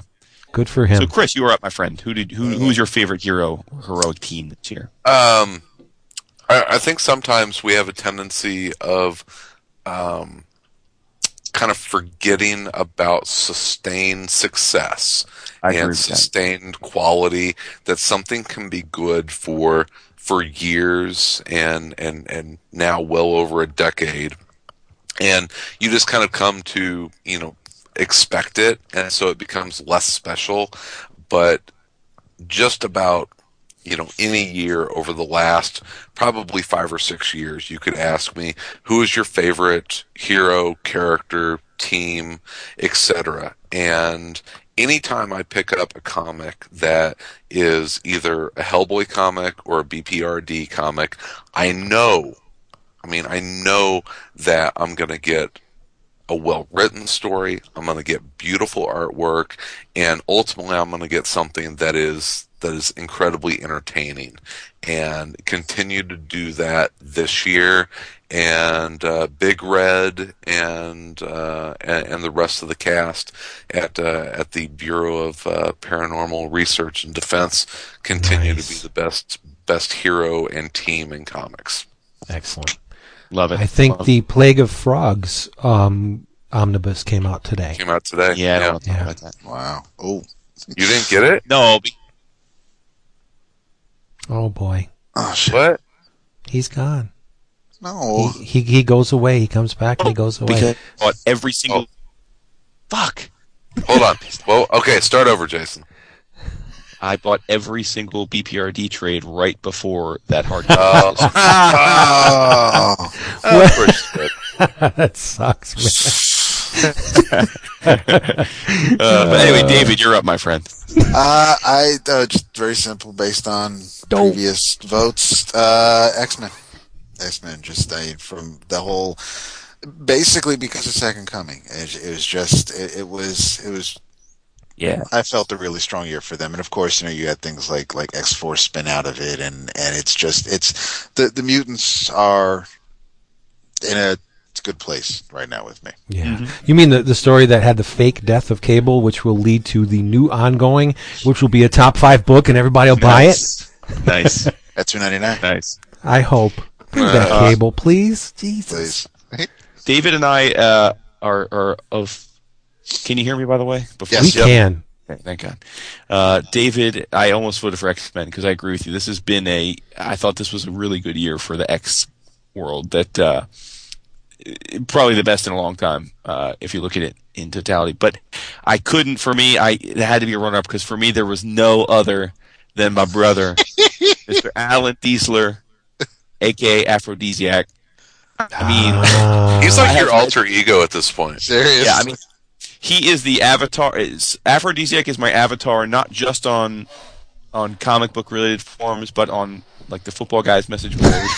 like, yeah, I mean, that's it's awesome. just become I, I- that book tickled me in a way that's almost inappropriate. You know, almost as if, if, it's- if I was like a eight, eight-year-old boy and, and it was a priest. Um, but I, yeah, I, I just love the character. I love the way, the love that he was crafted by Maruka and, and Jim. Um, just uh, every every piece of that work, in, from the graphic design to the stories to to his backstory being different with each each little vignette is just to me he was the he was the guy that I'll take away from 2010 that the uh, you know Aphrodisiac and I hope some way shape or form we're not done seeing original stories of I doubt because, uh, it. You can't sell that many books for an Indian not see him again.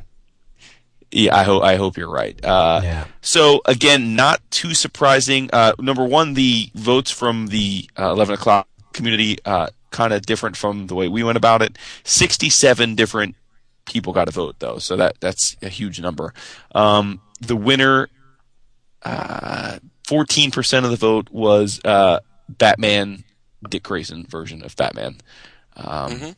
which uh, again, is if awesome. you look at yeah, if you look at the success of the Bat books this year, post killing off Bruce, clearly was a commercial and critical success for DC. So you got to tip your hats again if you're going to call if you're going to if you're going to call foul when the big two make editorial driven decisions, you got to give them credit when one of them works out. I do think this one worked out for them. And to, th- Uh, and to think we're just we're just a couple years removed from finding out that that Dan DiDio wanted to kill Dick Grayson in Infinite Crisis. yeah. That's right. That's right. So he was the top vote getter, um, which I get. Uh, on Marvel's side, the number two, very close behind him. Again, not surprising, I think, um, to those that, that are Marvel zombies. Amazing Spider-Man.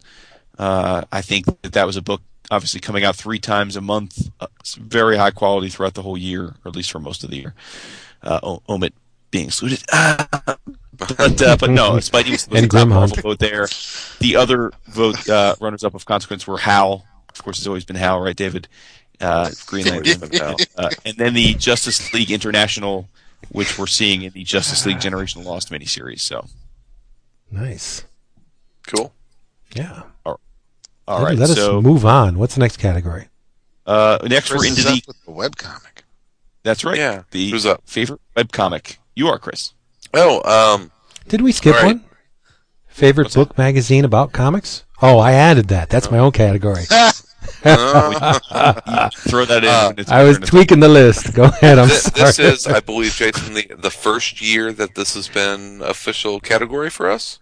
Yes, and and we should thank um, Mr. Dave Wachter uh, for, I think, appropriately beating us over the head last year for not having it as a category. Yeah. Yeah. you know, I, I and I admittedly, web, web comics are something that I don't visit on a daily basis, sometimes weekly, and and I'm I'm very much a layman about it. I'm not an expert. There are people that that web comics are their primary delivery method for comics. Right. And so I think that webcomic fans and printed comic fans sometimes can fall into two different groups. And so it, it's it's a little different for me because a lot of the web comics that I read, I think are um, traditional print comics that aren't in print. Uh, Gun- Guns of Shadow Valley, I think, is a perfect example of that. I don't know, um, and it is it's, it's an Eisner nominated web comic, but I think it has every intention of being a, a printed comic at some point. Where I've seen some web comics that are um, very, very much digital um, on-screen presentations, and so I think you get into into different kinds of of of web comic delivery. But you know, it, it's all cool. But my my favorite ones from the last year. Um, obviously, Guns of Shadow Valley. I think that Dave is doing an amazing job with that, and I can't wait to get a collected edition of it very soon. Um, my next favorite was um, actually collected, and I had read it in bits and pieces uh, on the web, and then was um, overjoyed that Challengers uh, ordered collections of uh, beautiful hardcover of the abominable Charles Christopher from um, um, oh, oh Karl Kerschl, and it, yep, and it is. I'm I'm looking at it right now, and it's like it's velvety on the outside, and you don't get Ooh. that whenever you, you don't get that whenever you touch your computer Princess screen. balls. Um, uh, I, I love the abominable uh, Charles Christopher, but my favorite webcomic of the last year, which I I also have in printed form, is God Hates Astronauts. Thank you for that, by the way.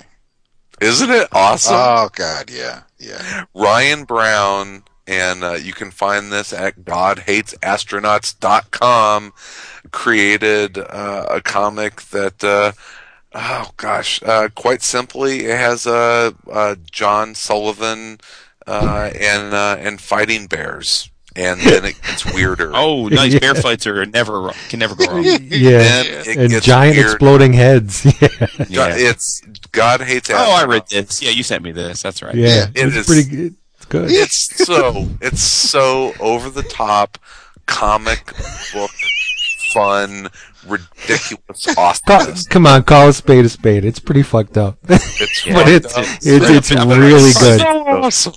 God Yeah, hates I loved it. Astronauts. I Nice. loved it. Yeah. Uh, my book. Oh, I'm sorry. sorry, David. You're up. Sorry, my bad. That's all right. You're up. Um, I uh, Getting giddy. like like like Chris, I had a couple um runners up. I had, uh, of course, the Guns of Shadow Valley and and and Mystery Solved, and um, and what I love about Mystery Solved with Zach is that he'll have different artists work on the different stories. I mean, you the Abominable Charles Christopher, except less except on the times where there'll be a guest strip, um, it's all Karl Kerschl and and Yeah. um, and and the same thing with Guns of Shadow Valley. That that's Dave, and I, I like Mystery Solved because you get to spruce things up from time to time. The uh, there's Yeah. also the guys who um, who do least I could do, and the gutters one um, one pager three days a week.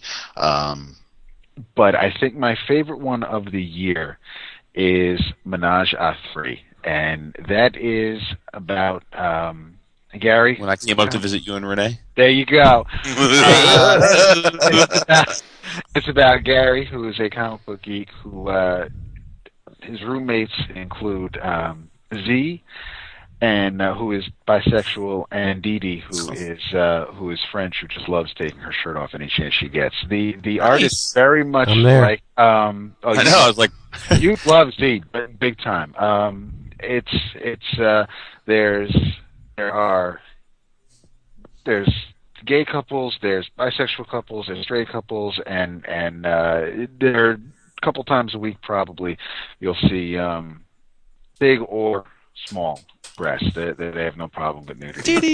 David's a David's a pig. He's re- he's is. revealing it. yeah. It is Dirty. Uh, Naj dot net is the uh, is the URL, and it is The uh, number it's three or the Montreal- word Yeah, three? no, the number three.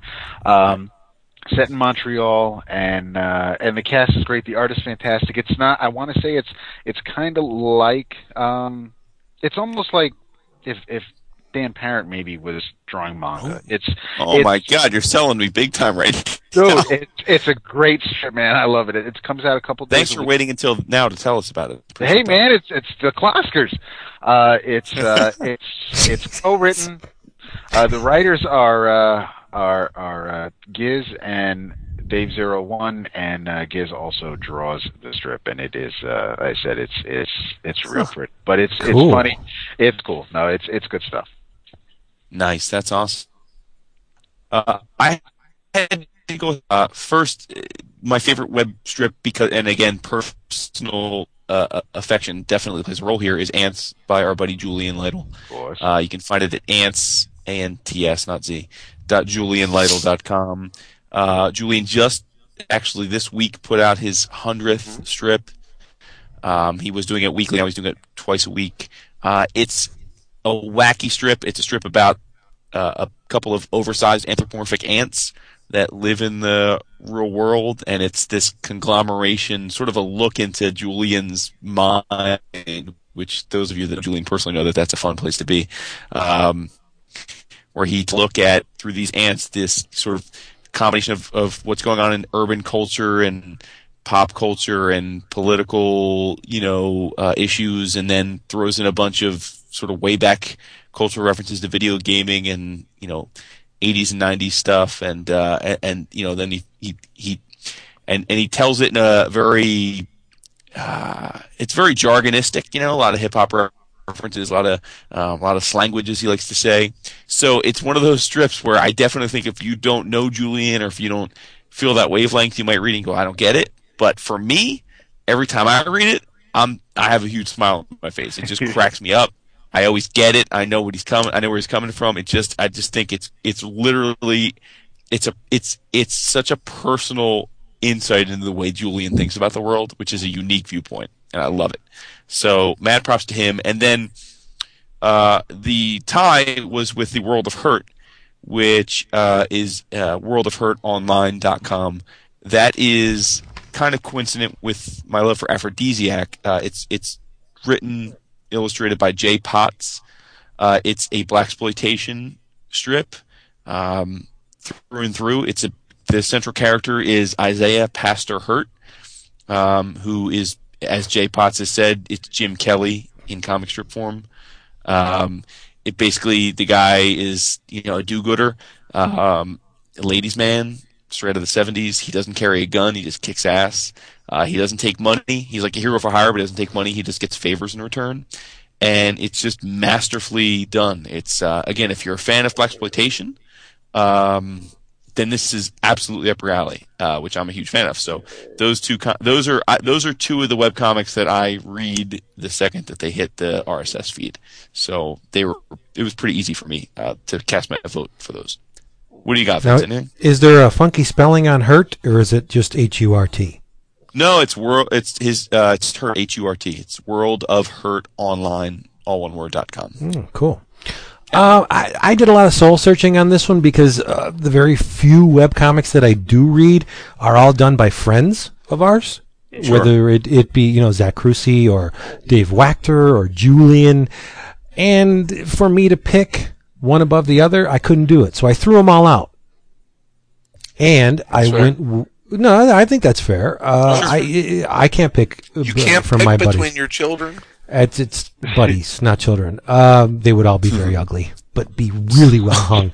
Um, and Hilarious. so, so I did. I went with my man Brian Chippendale, and his uh, and his Puke Force comic that comes out uh, multiple times a week through the Picture Box website. It's done in that art brute, ratty line, panteresque style that Chippendale does so well.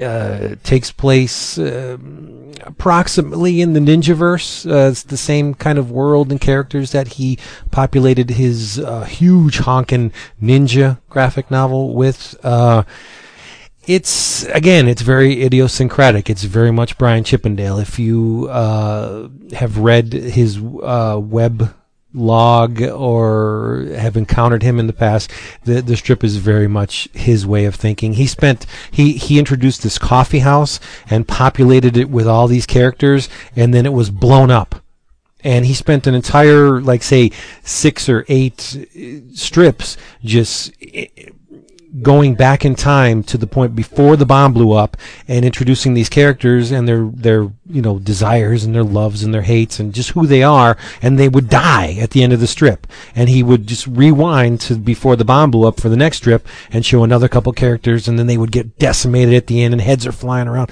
It's a really cool strip but it's completely Brian Chippendale and I just love it. Uh, you can find that on the Picture Box website, pictureboxinc.com. There you go. Cool. Awesome. Puke Force. Love that name. Force.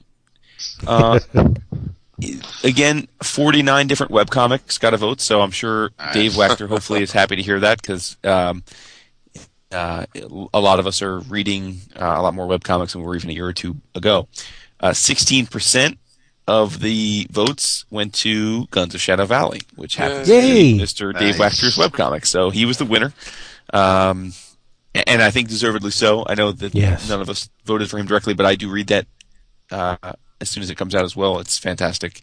Um, the runners up, uh, another friend of the show, Mystery Solved, and Mr. Zach Crucy, uh, with uh, All right. art- revolving art uh, arcs as David Yay. alluded. And then the other two runners up of note were Axe Cop, which has a Yep. collection coming out soon, and No, it's Freak already out. Angels. It's already out. It's already out. Oh, okay, cool. And No, then it's Freak awesome. Angels, speaking of Mr. Warren Ellis, uh, which uh, has been coming out for quite some time now. So there you go.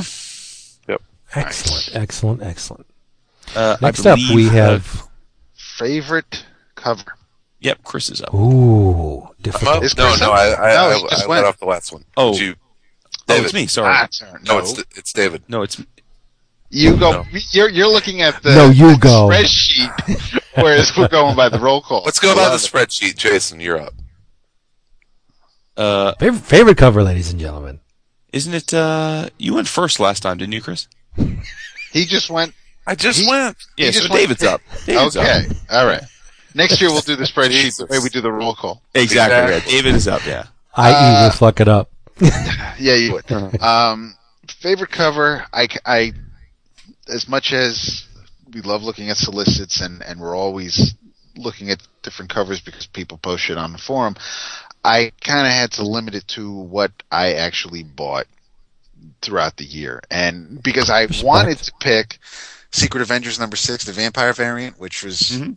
penciled by um, Amanda Conner, and it was Black Widow with a vampire Ant Man on her neck that she's about to flick off. Uh, but I ended up going with um, Gotham City Sirens number 16, which was beautifully illustrated by uh, Guillaume March. Who it's it's a cover featuring Talia, and the detail on the saber she has pointed at Catwoman. I mean, the detail on the hilt. I'll I'll show it to you guys after. But the colors are gorgeous. It's, it's two very beautiful women. It's Catwoman in her full costume, but uh, there's side boob from Talia going on. There's uh, it, it's I love the side boob. Love the side boob. There's there's there's uh there's some low rider pants going on. So you kind of I mean there's it's she's looking at Catwoman, but there's a mirror behind Talia, so you see Catwoman's reflection in the mirror in the back of Talia in, in the mirror, and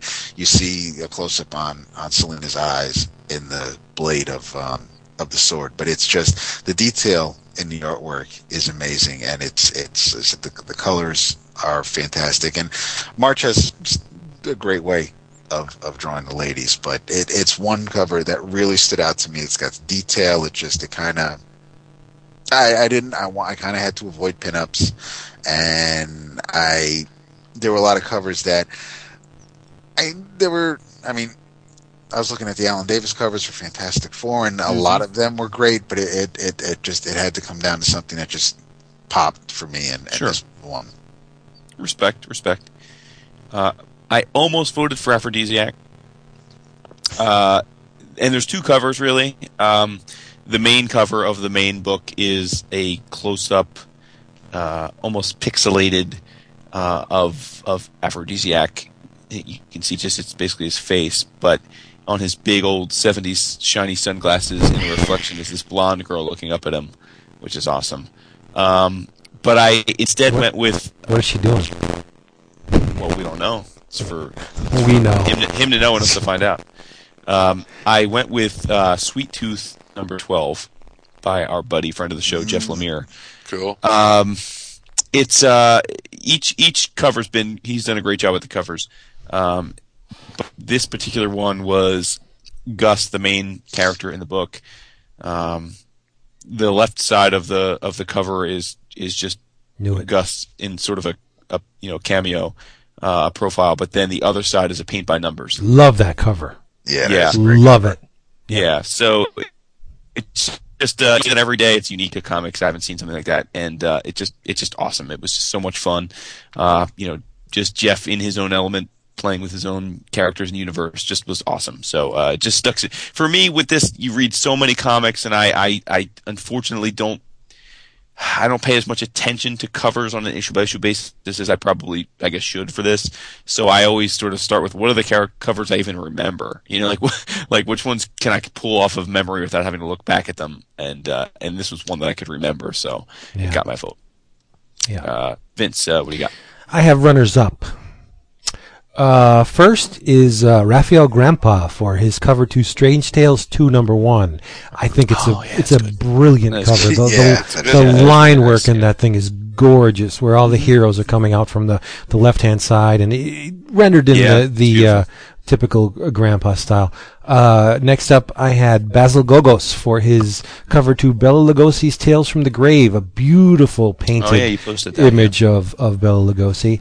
Uh, Charles Burns for his gorgeously rendered destruction of uh, the cover to Crossed Out, the first volume. And I have Jaime Hernandez, this cover to Love and Rockets, the News Stories, number three, with uh, Maggie uh, as a child and her brother and sister in, uh, well, I'll get to that later. But uh, my winner uh, none of you have seen this probably, and I'll post it on our forum in the appropriate thread. It's at bullpenbulletinspodcast.com forward slash forum. My best cover of the year goes to Paul Lyon for his cover to the Fort Thunder Monster Anthology. This cover is breathtaking. It's a wraparound cover. It's a big ass book. I think it's like 12 by 10 or 14 by 10. It's huge and it's just monster heads. But the rendering is just delicious. They, there's they they some of them have long hair, and just the way he drew the hair, and it's screen printed. It's amazing. You got to see it. I, I can't do it justice by by uh, talking about. There's a like a Bigfoot, another type monster in there, and all the heads are merging together, and it's coming around. And the way they did the type, the way he did the type treatment of monster going down vertically down the side, it's a gorgeous cover, and and I'll put it on the forum so you can see it. Yay! All right. Um, my favorite, and I, I actually thought about this uh, quite a bit because I, I think we all grew up, and there are covers that are just kind of burned into our brain a Hell little yeah. bit. You know, it's it's um, you identify with covers. I can probably. I, I have uh, an affinity for, for any X Men cover from like giant size to like two hundred, and No. those cover those covers are burned into my brain, and I, and I love those covers, and they they almost all told a part of the story of what was going on inside of the comic. And in this age of of solicits and uh, you know uh, these nondescript you know stock covers, it, it's it's exciting for me to see covers that actually tell some story to it. Um, originally, I was going to pick J.H. Williams' cover to Batwoman uh, uh, Zero, which was a beautiful cover. A That would be a good choice. God, it's a it's a beautiful illustration. I mean, just a beautiful illustration. But you know what? Sometimes I just want to see a kick-ass cover. So I had to go with uh, with one of my old favorites, and that is Fear Agent, which um, you know, in a perfect world, Fear Agent would sell a million copies an issue, um, but it doesn't. So it doesn't come out nearly as often as we would like it to. But the cover to issue 30 uh, by Tony Moore had old old Heath Huston uh, charging into battle via rocket pack with a legion of lizard soldiers, also with rocket packs on. That's fucking awesome. It's a great Yes, cover. is. Yeah. That is. Yeah, it's a great cover, and it just it, it talks to the story inside. The only thing that would have made it better is like a word balloon of him saying "kick ass," you know, or, or something like that. So yeah, Fear Agent Thirty was my favorite cover. Excellent. Nice. Uh, this was uh, one of the most subjective, as you might expect, uh, among the voters. Seventy-seven different covers got at least a vote. Uh, the winner by with with a meager five percent of the vote was Chew number fifteen, Oh, um, good choice. which I good believe, if I'm not mistaken, is the one with that sort of the artsy looking chicken, right? The Is that- chicken. Yeah. Yeah, Mhm. yeah. Um, and then really no one else. uh, If, if if anything got more than two votes, it was sort of at, up at the top because only a couple things got more than than one or two votes, and those were Sweet Tooth number twelve, um, and then uh, the issue of Strange Tales that Vince alluded to. Uh, and then I just made a note though that that I guess in speaking to the overall quality of the book, six different issues of Amazing Spider-Man got at least one vote for favorite cover, which Yeah, thought they was had a lot of nice covers. Yeah. yeah. So, um, so, but there you go. Uh, we probably can't, we probably need to spend a lot of time on this next category. Uh, favorite publisher. Um, uh, I believe it is, uh, who's up? You. Uh, am I, am I up? Yeah. Uh, so I, uh, I went with Ad House Book. Excellent. Awesome. Uh, uh, uh, I, I, uh, you know what? Ad House is the is the way to go here. Um, for me, they started the year with, with Aphrodisiac, which is as good a, a, a, a experience as I've had reading comics in a long, long time. They ended the year with Duncan the Wonder Dog, Mhm. which we haven't talked a lot about on the show yet because we've been waiting for all of us to catch up and get into it. But I've started to, and it's it's it's a triumphant book. Um, it- it's it's Understatement. just the process of it is amazing. Um, a- and, then in betwixt that, they uh, Chris Pitzer at Ad House started Ad Distro, which is his um way of bringing books from across the pond over to the U.S. Yeah. that didn't have distribution. Uh, and there were a number, but I know that Graphic Cosmogony was one that really, Mm. really piqued my interest. I hadn't heard of it until Chris posted it actually on our forum and was just blown away. It's a bunch of different people's takes on uh, the seven days of creation. yeah. That uh, Nobrow stuff is hot. Yeah. Yeah. So, uh, so you know, it, this to me was about giving, uh, paying homage to uh, quality over quantity because uh, AdHouse does not put a lot of stuff out. They're a small publisher, but the stuff they put out this year was just of such an impeccably high quality that I felt it deserved my vote in a year where, as much as I got my kicks from Marvel and always loved my image stuff, which was my image was my vote the last two years. Uh, I just thought that this year, AdHouse was pretty much just a home run with everything they did, so they get my vote. Yeah. See, I knew you would go with Ad House, so I so I didn't, uh, and uh, not because they're they're not deserving, because obviously they are. But I looked at the bulk of the publishing output, and as solid as Aphrodisiac and Duncan were, and they're they're just great works. I had to give it to the uh, quality and quantity of my winner. But I have runners up in this order: uh, Ad House. Fantagraphics, Le Dernier Cri from France, and Picture Box. But my, okay. my my winner uh, is Image Comics. I, Yeah. I I gotta give it up to Image. Yeah. They, they they seem to be doing everything right. They have this weird uh, s- treading the line kind of symbiotic thing where they'll take risks with books like King City, Brandon Graham's King City, which is awesome. Orc Stain. Uh, Orc Stain, th- uh, the new uh, Bulletproof? Coffin. There Yeah, uh, Yes, yes, I was gonna say bulletproof coffin, but they also play it safe with books like Spawn and Haunt and Savage Dragon. Uh, they're, they're just uh, the Morning Glories thing, Chew, which is a, a godsend. I, I, I say it every year. It just amazes me to see where they came from to where they are now. It's just an amazing journey. And I got, Hack Slash is it image. yes, Hackslash, and I got to give them props. Images, images, my Cowboy publisher. Ninja Viking. I mean, Yep. you can go on and on and on. and Yeah. Viking, those those great oversized issues of that. The next issue Not, project. not to mention, let's pay Walking Dead and well, yeah, Sure. It- Right. it's almost passe at this Yeah. point to say Yeah, Walking Dead and Invincible. Yeah, but yeah, the images just they do no wrong with me. If the, the, the the, bulk of my monthly orders, my my monthly comic budget, the bulk of it goes to Image every Sure. month, in and out. Yeah. yeah, they're they're always my go-to. Like I said, I look back; they were my vote in 09 and in our first year as well, and I, I uh, yeah, always worthy. So, Chris, who do you got? Oh, the um, the, this was really hard. Um, it, it, it I I ended up going with with DC Vertigo, but that it was by the slimmest of margins, and that's just because I I still think that that DC from the from the superhero genre uh, kind of um, uh, living on the triumphs of, of Blackest Night and and uh, everything that they're able to do going into um, the the whole Green Lantern universe and from superhero comics, I, I still think that they're doing superhero comics very very well. Uh, Vertigo. Uh, that being part of, of DC was more of a clincher for me because you have stuff like like Sweet Tooth and you one of the things that we've seen with Vertigo um, that I think is kind of um, kind of snuck under people's radar is that they're coming out with uh, a lot more original graphic novel content than they had in the past. Uh, you're starting to see things like what I'll reveal as my my favorite OGN of the year a little bit later, um, as as well as stuff like how to understand Israel in 60 days or less.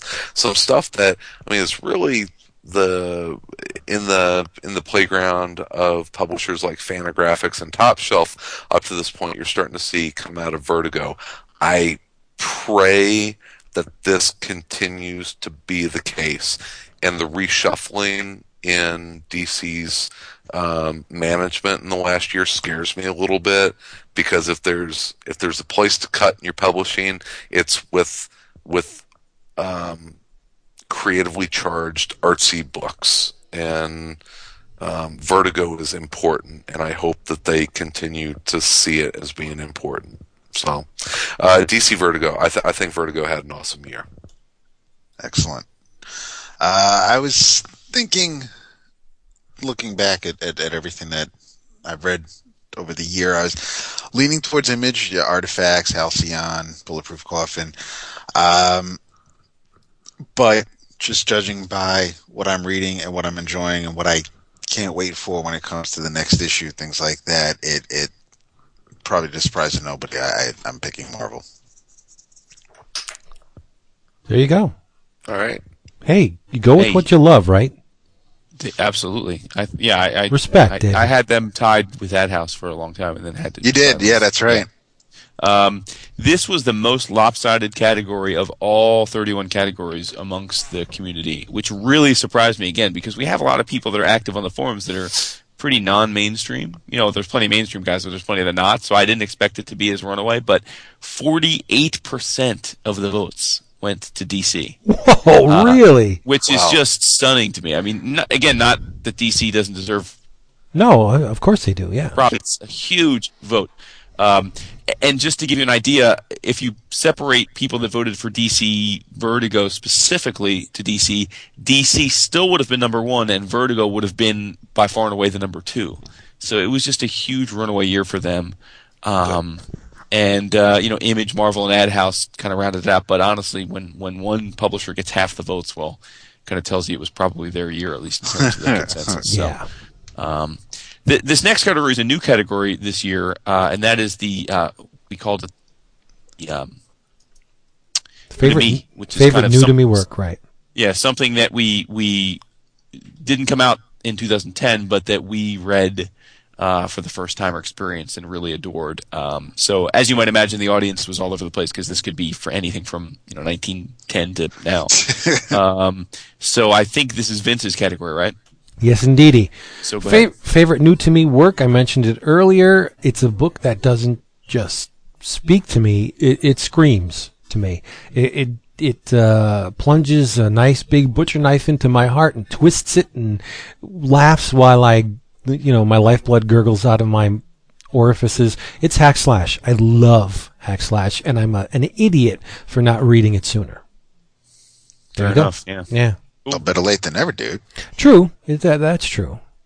Cool. Uh, Chris. Uh, th- oh god, this was a really hard one because um, really going back and uh, and finding a lot of uh, new to me work. Um, I read Pluto this year in its entirety, and that was new to me, and it was awesome. I reread all of A Hundred Bullets, even though I had read it before. And you reread a series like that, and new things uh, just become open to you, and and I loved every second of it. Um, Incal uh, from Jodorowsky and uh, and Moebius was new to me. I'm still reading it, um, but the one that blew me away because I really, shame on me, wasn't aware of the brilliance of Mark Schultz was Xenozoic. Ha ha. Good on you. Uh, two things that I had. Um, both read. I I read first volumes of both. Uh, one at the beginning of the year, and one just recently. Uh, thanks to um, Jeremy being my secret Santa. Uh, Echo, which I read volume one. Back in, I, I almost about a year ago this time. It's Um, like Gollum. I know. I I want to. It's one of those things where I keep I, I keep looking at the um the the the um oh crap I can't even think of of, of Terry Moore's publisher right now. But abstract. I keep looking at abstract. and I'm going through the th- through You need to DCF say Terry. Moore Publishing. Um, and and I'm like, I'm always this close to buying the next couple volumes, and and the budget always ends up screwing me up. But I want to finish. I want to get caught up on Echo, uh, and the other, of course, is Pluto. Read the first volume and uh, and and want the rest. So those were the two that were pretty much new to me. I I, I came close to. Uh, Getting Selina's big score thrown in there, but uh, Oh, you Oh, need to read good. that. it, it Yeah, no, I. I did read it because I Oh, read it. okay. I read it. I read it around the same time. Uh, I read Echo because I brought them all to the hospital with me last year. So it was uh, it, but it. Well, I'll, I'll get into it at, at a later show. But I, I it, it was still great. I mean, I'm I'm really happy I read it this year uh, or finally read it. But um, but yeah, I think I gotta go with Pluto. Good choice. Pluto was great. I, I was I was shocked at how much I liked it for me, you know, Mister non manga person. I I, Yeah. I That's loved it. racist. Ah, hilarious. Uh, mine, and I alluded to this when we talked about it a week or two ago, uh, when when Chris brought it back up, is 100 Bullets. Uh, I read all 100 issues this year uh, in trade form. Uh, just adored the hell out of the book uh, to the point where I was like, why didn't I read this when it was coming out?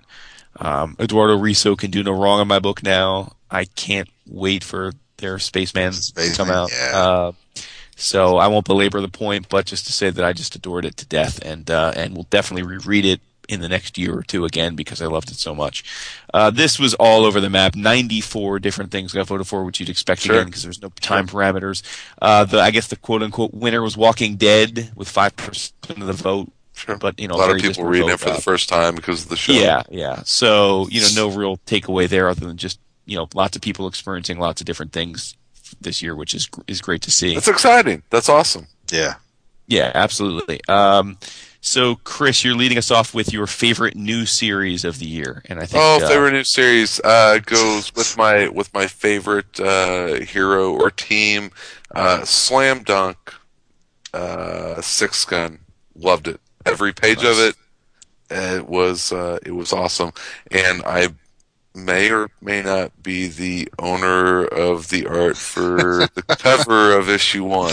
Oh my Nice. goodness. Which, but the, the free Depends on comic whether or not days Marta's you is. Uh, no, the uh, the uh, the the regular ongoing the retail version. Okay. Yeah. nice, awesome, great choice, great choice, David. Uh, I uh, I went with the short-lived, ended up becoming a mini-series, Thor: The Mighty Ugh. Avenger.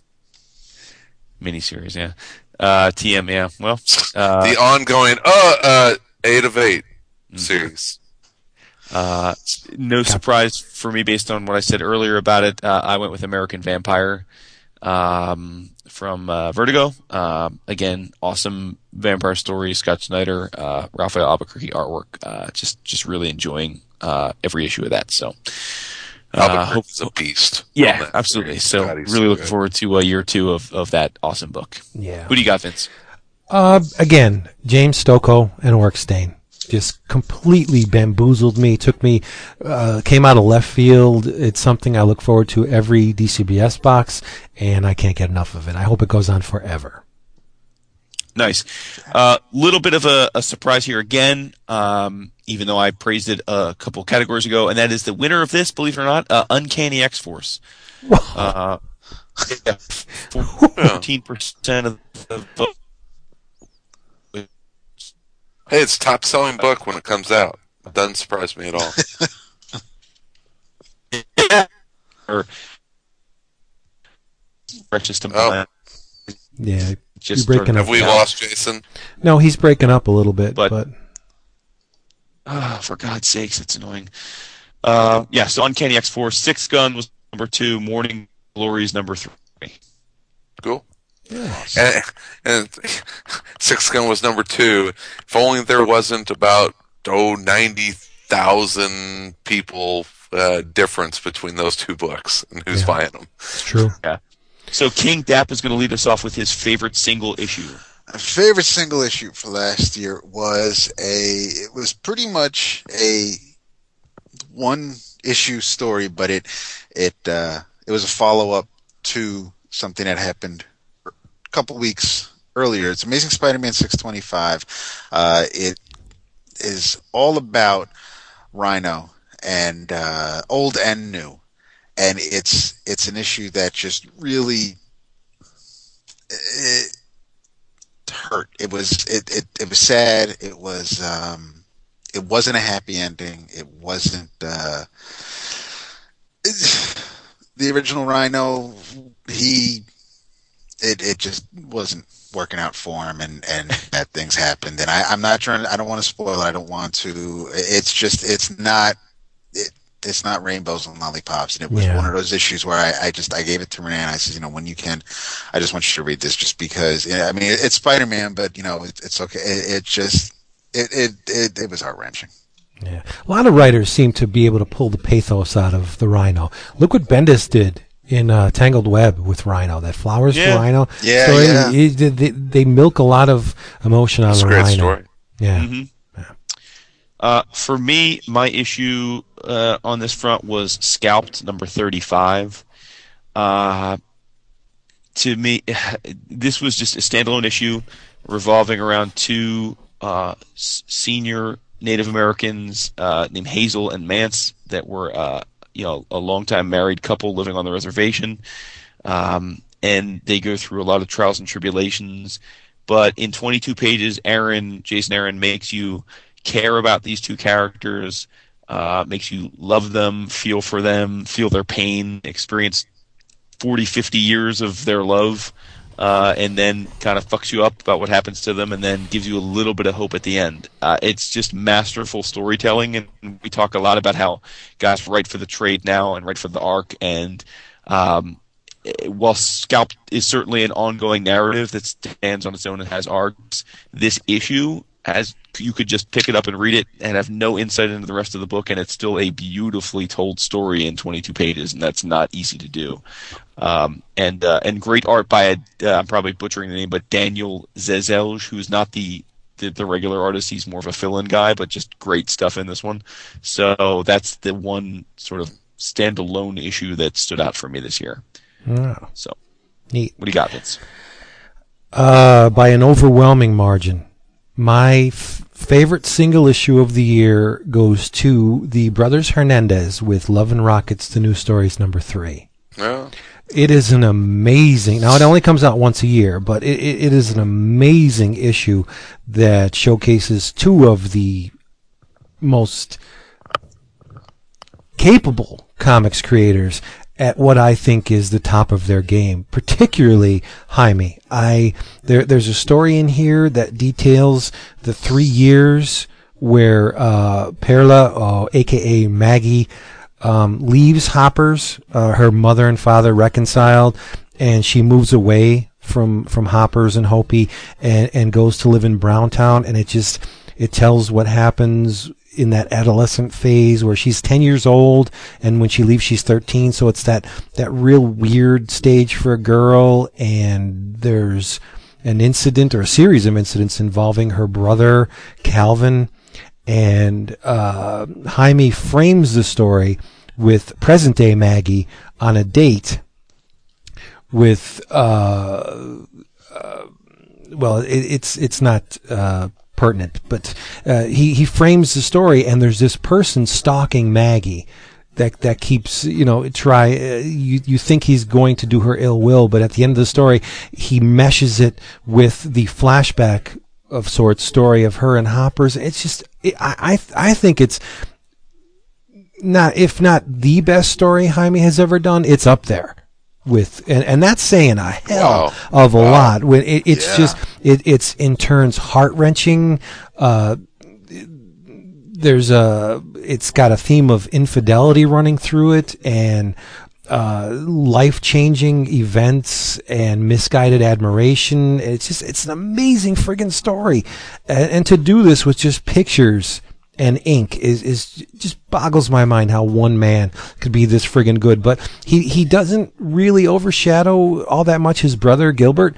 Uh, Gilbert starts it off with a story like um, the troublemakers and Chance in Hell, where he's investigating these these um, pseudo movies that Fritz Fritzy was involved in, and then he brings it back to um, sort of reality, where the first story is the movie, and the second story is the characters who took place in them. It's it's just amazing, and and it overshadowed everything that I read this year. Uh, Love and Rockets, number three. Wow. Yeah, it's Cool. great. Um, mine was, I think I actually called it the week that it came out that it was probably going to be my 11 Oscar for, for favorite, uh, uh, favorite single issue for the year. And looking back over the year, there were some great single issues, but yep, still standing there top of the mountain was Hellboy in Mexico. All you got to say about it is Hellboy fighting demons and supernatural brouhahas in Mexico with a group of uh, luchador brothers, and it was it was awesome. It was. It, Let's wa- get. it was. we got to get awesome. Jason back. Oh, we lost our brother. We lost the driving force. Nobody's driving the car. We need Jason. There he is. Ooh, yeah, okay. Are you there, brother? Yeah, yeah, yeah, I'm here. All right. Oh, you sound Hellboy- great. Hellboy- we all agreed that Hellboy in Mexico was the, the best single issue of the year. I know. What- For for Chris, yes. yeah. for, for what did uh, so what did the uh, the forum say? Uh, yeah, the the forum uh, were not in agreement with you. Eighteen percent They're of uh, of wrong. They're wrong. Eighteen percent of the votes went to Brave and the Bold number thirty three. Wow. Jeez. Was that the the female Which was issue? Um, Yeah, that was a that was a good issue. It Yes. was it was you know pulling on the heartstrings. Did it have demon hunting luchador brothers? well, No. let's just say that the No. forum agrees their love to Hellboy in Mexico in a few categories. Put it that way. Cool. So, uh, yeah. So who who's let's see uh, who's up then? Um, We're Dave, we uh, are up to up. f- favorite OGN, Chris. no It's Chris. favorite collected no, edition. no. Uh, favorite collected edition. Yeah, Yeah. boy, is this a tough one. Wow. Um, Is it? Yeah. I'll, yeah, I'll just cut to it. There, there's, uh, there's some awesome collected editions. They get better each year. I think people are are seeing the uh, the production values of production or the production values of collected editions get better and better each year. You're seeing um, amazing stuff from a printing perspective. And and just the uh, the amount of extra content and just attention to detail. Um, my favorite collected edition this year is one of my favorite series of the last decade, and that is the absolute edition of All Star Superman, which is pretty darn close to being a perfect comic book, in my opinion. And to see it in an absolute presentation was pretty awesome. Nice. That's cool. Uh, I went with uh, Reed Fleming, World's Toughest Milkman. Hey, good choice, David. Yeah, It was good. It is a great looking collection. Yeah, I, and I- that and that almost pushed IDW into my best publisher of the year because their their collected editions and their Oh, they're yeah. like really I mean they do they do kind of what they're doing um the um um um Bloom County Yep. Yeah. you know and they still do the They got Archie coming. The IDW does so many awesome collected editions. It's something that, that they've gotten Yeah. very, very good at. Yeah. Far greater For- than their, their monthly books. True. Uh, for me, this is this category is always not just about the content of of what's collected, but the presentation. Yep. Um, and so, in a year of actually a lot of really great collections, as Chris said, um, I had a fairly easy time choosing uh, Usagi Yojimbo, the special edition uh, by Fantagraphics. Is a uh, it's a slipcased two volume uh, hardcover uh, edition that collects for seven, um, and it's just just mind-boggling to hold, look at, smell, rub up against my crotch, all of it. So um, Yeah. I love it. Woo! It's be- it's beautiful. I got it Bunnies this week, baby. and you you are you are um, spot on. It, it's awesome, and I'm about halfway through the first volume, and I'm turning into a big Usagi fan. Stan Sakai's No doubt. great. Yeah, All right, you got, I Vince? I went with a monumental work from Fantagraphics. It may be little in size, but it packs a mean, big old mean punch. It is New Wave, the underground. Oh, yes, the underground mini comics of the 1980s. That's a, awesome. a roll call of all the the uh, prominent mini comics uh, artists and creators from the 1980s. Uh, the laundry list goes on and on. Uh, Dan Klaus, De- uh, Dennis Worden, Doug Potter, Gary Fields, Hillary Barta, J.R. Williams, Jeff Gaither, Jim Blanchard. I mean, it's just an amazing book from a very crucial and important and un- underappreciated era in, in comics. And the format doesn't get enough love either. so, uh, yeah, New Wave, Underground That is mini great. I comics. should, I should have picked that just because Hillary gave me a copy. Yep. Bam. boom. Bam. There you go. Uh, the winner with the audience with 13% of the vote was Wednesday Comics hardcover, which Oh, I can't front on. Uh, that is That's a beautiful collection of uh, great work. Uh, runners up were uh, Absolute All Star Superman, Chris's pick, and Absolute Planetary Volumes 1 and 2. Uh, one was reprinted and two was printed for the first time this year. So big year for DC in terms of the uh, collected editions. Hi, my name is Bernard. I'm from Cleveland, Ohio. I just wanted to comment on the whole Alan Moore Jason Aaron thing. I just want to say, I mean, as a modern comics reader, I completely and 100% Jason Aaron in this comment. I'm personally sick and tired of hearing about Alan Moore and his greatness. I've tried more than my share of Alan Moore works over the years and not been really interested in anything that he had to say. I do enjoy the classics uh, of the 80s and 90s. Well, not the 80s and 90s, the 70s and 80s, but just just to just to continue to hear all these people just wax on and off about Alan Moore and Frank Miller and Alan Moore and Frank Miller, it is just really really annoying. I mean, let's step up and embrace the comics creators that we have nowadays who've been doing work. Some of them who've been doing work for almost 20 years. I mean, I'm just sick of the whole mentality that wants to write off everything that occurred after 1990 as something that's not helping the industry. So again, that's all I wanted to say. You know, support Aaron Moore, love Scalp, and I love what you guys are doing. So keep talking. I'm definitely uh, the more you talk, the more I listen. So keep it up, guys. Thanks. Uh, moving on to one of uh, my favorite categories each year, and that is favorite original graphic novel. Um, and uh, we will go ahead and uh, let Mr. Uh, Mr. David A. Price tell us his choice. No, it's oh shit! Is it my turn again? It is you. yes, sir. Wow. Uh, I am. This Wow. is probably the only one I'm, I'm really going to cheat with because one, I did not finish yet, and two, it's very hard for me to say it's an original graphic novel because it's adapting another work. So my my my one two punch is Duncan the Wonder Dog and Parker the Outfit. Oh, that is cheating, isn't it? Yes, it It is. is. That's- Peter. You can have ties. Fuck it. I guess. Um, well, for me again, no should be no surprise, but uh, has it, it there there can only be one, and it's Afrodisiac. Um, there's not a component of that book, from the production to the to the lettering to the page layout to the uh, coloring to the story that I don't adore. Um, and you know, Jim Rugg gets massive props for that because he puts the book together, uh, lock, stock, and barrel, and obviously his writing partner Brian Maruca. But to me, it was just that awesome book. I mean, it's 96 pages. It's not that big a book, and it's just, ah, it's just power pack, 96 power pack pages. So um, I, I can't get enough of it. I think I've read it three or four times already. I just love it.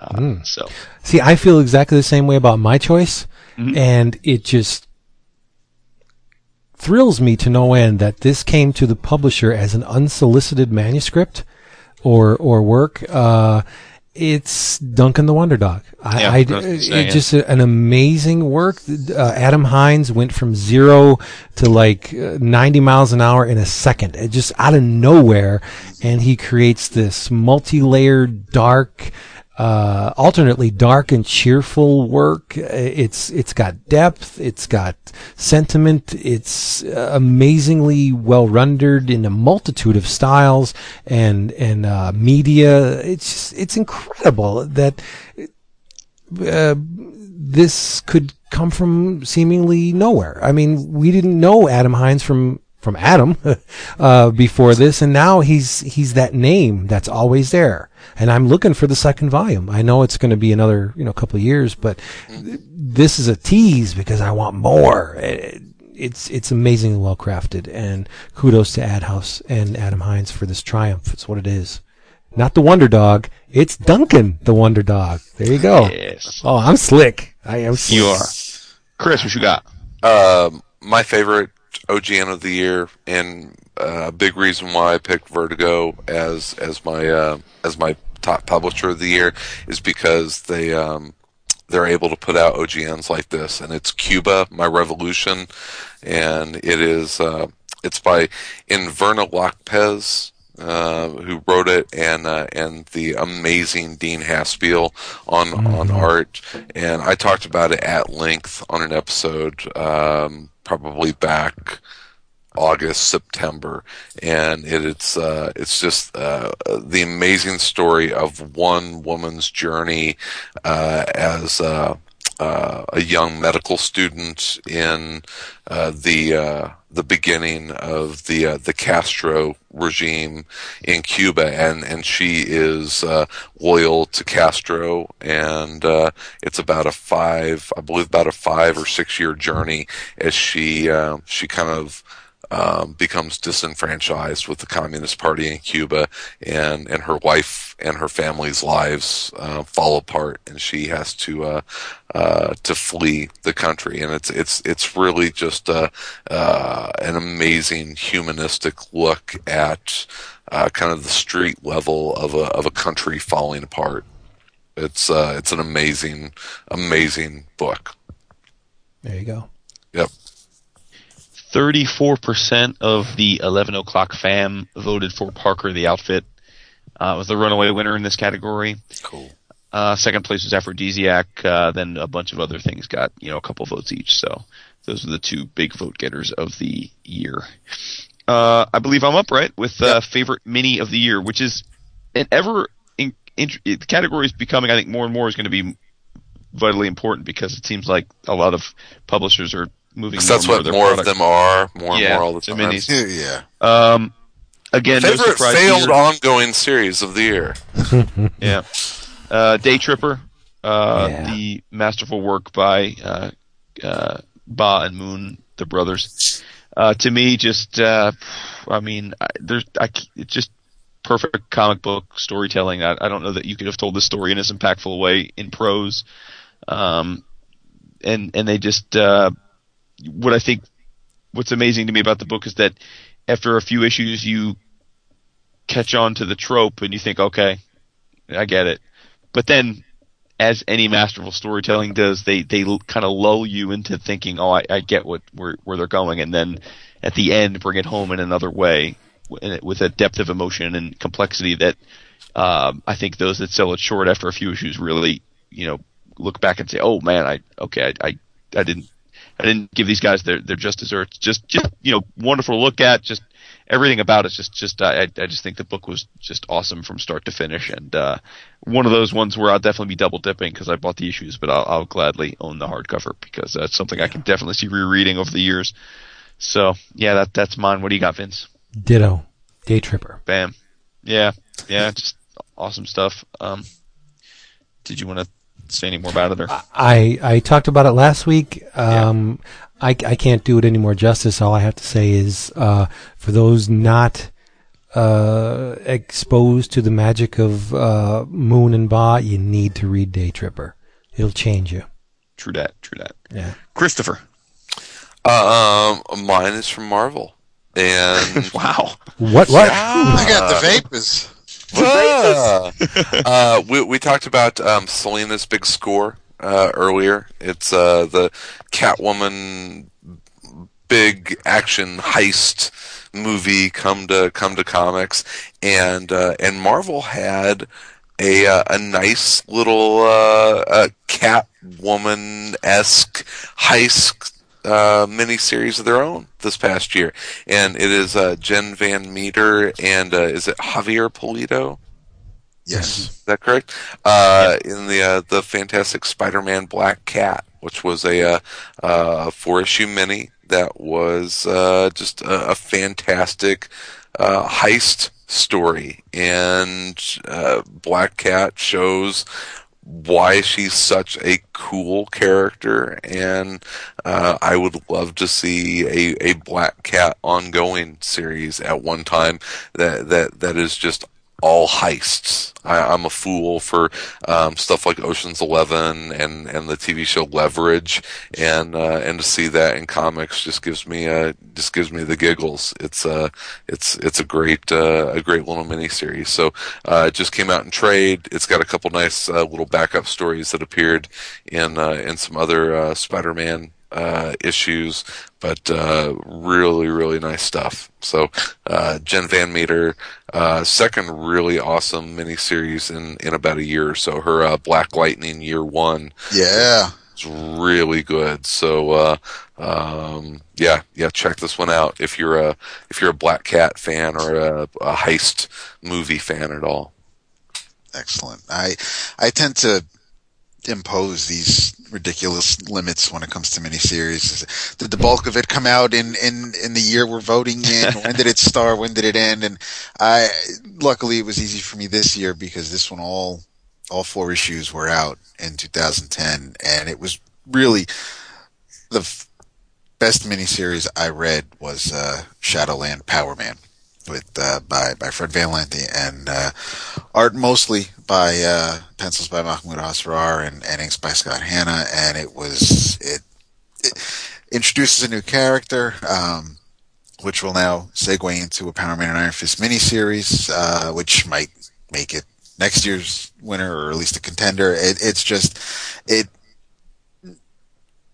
new characters who sometimes I, you know, they can be annoying to me. They can, you know, I just, I need to get a feel for them, And I, I had no problem with, with the character here, with Van Lente's writing and, and creating the story. And I mean, I, aside from the Shadowland tie-in and the title, it, it's, and, and a couple of, of panels here and there from what else was going on in Daredevil's event, it, it's a pretty funky standalone mini with, within that, that, that event.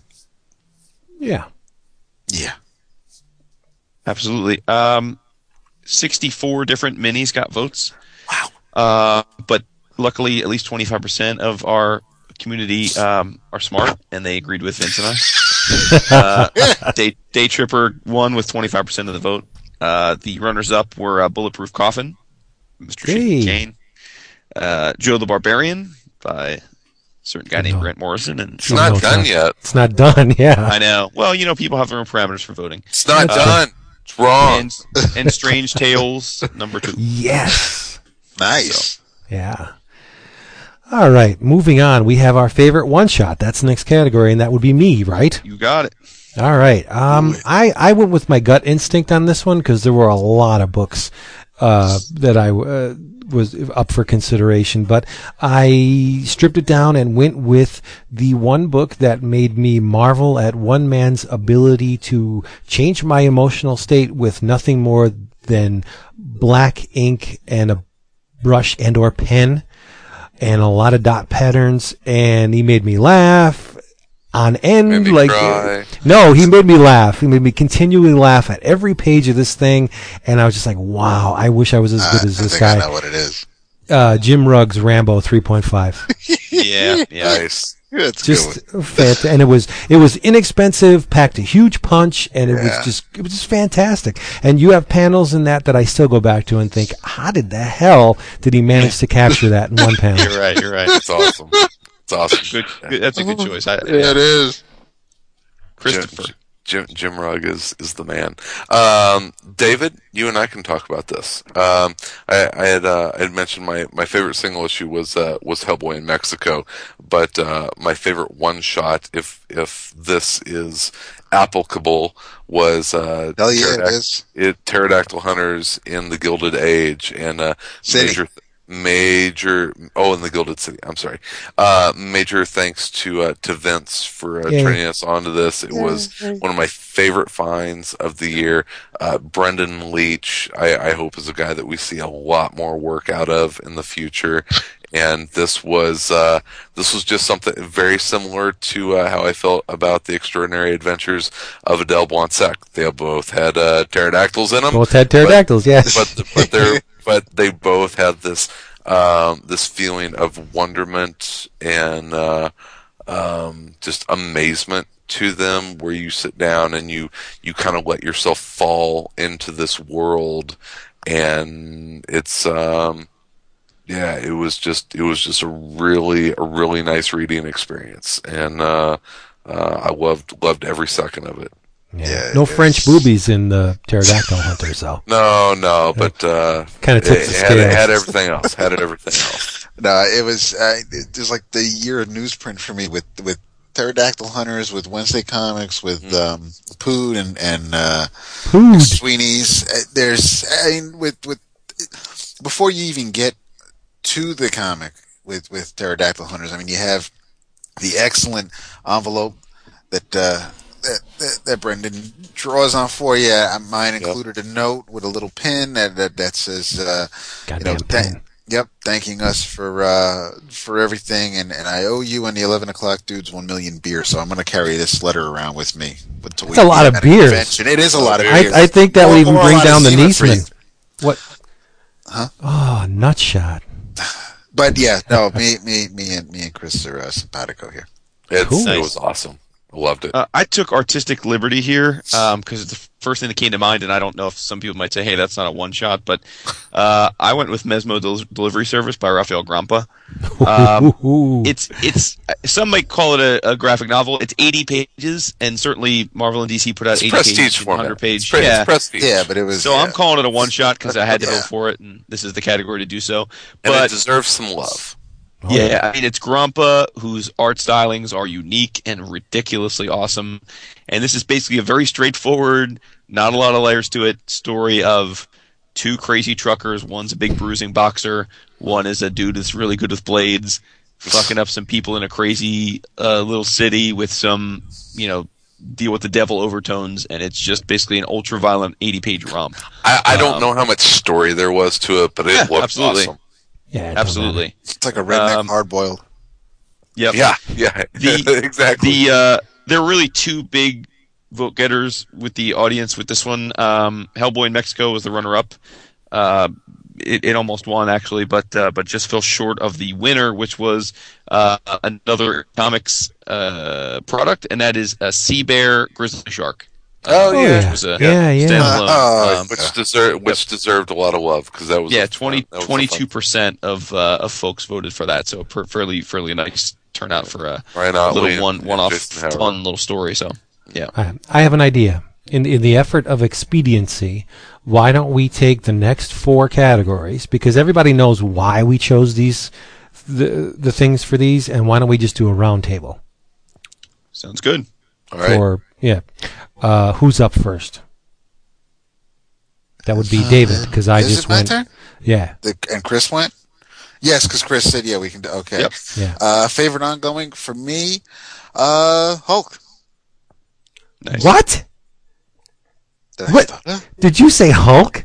I Yes, said he did. Hulk. Holy Because- shit! because not only did we get did we get the uh, I mean the, the fall after the fall of the Hulks and and and once the everything shakes out from that we then have Jeff Parker and and and Gabe Hardman and and Bettie Breitweiser Hardman and, guy. and, it's it's just Wow, it's I'm yeah stunned. it's- no it's it's good stuff man I All it's, right. it's, it's one of the Marvel books I love reading wow, You man. my my balls Um, just shrunk right up. My, uh, mine is Scalped. Um, issue by issue, just I think it's the best written comic in in uh, on Sands each each month. So Cool, it's just amazing stuff. Christopher. No, shoot. No, Vince. Oh, yeah, duh. I went with obviously no surprise. Will- Willingham, Buckingham and Company's Fables. Gotcha. I, I, I, yeah, I don't think there's there's a better ongoing. Yeah. In, in a year that I switched to trade to a lot of ongoings and dropped a lot of stuff that I had been reading kind of religiously leading up to it, um, surprised myself whenever I filled out this part of the ballot. Uh, the series that I look forward to more every month than just about anything else is um, very popular zombie series. 28 days later. Hmm. Look at you. it's month to month. Uh, I I look forward to it, and whenever I'm done reading it, I can't wait to get to the next issue. And I think that's a that's a, a, a sign of a testament. really strong ongoing. Is something that you you kind of refuse to read in trade because you need a monthly dose of it. And and it, it- that and Walking Dead, I don't know if it's the whole survival fiction or zombie stuff, are two of my favorite ongoings that I just need on a monthly basis. And uh, Yeah. and yeah, it's I I enjoyed 28 Days Later more this year than than any other series. Yeah, and people may be surprised, especially because I, I always list Fables as my favorite ongoing, and whenever we have these favorite things, I always list Fables. I almost never talk about Fables. You know why? Fables is mine. I don't want to share my love of Fables with anyone. no, really, that's- I, that's I fair. just I That's fair. love that book to death, and I don't I don't bring it to the show because I don't want to talk about it. There's this one little thing in comics that I have, and that's Fables, and I don't want to share it. I don't want to. No, I'm Fair stingy when it comes to Fables. Yeah. Not surprisingly, which was the year of The Walking Dead in a lot of ways, uh, of uh, ongoing. Uh, Scalped, Sweet Tooth, and Chew were the runners-up, and also got a fair amount of votes.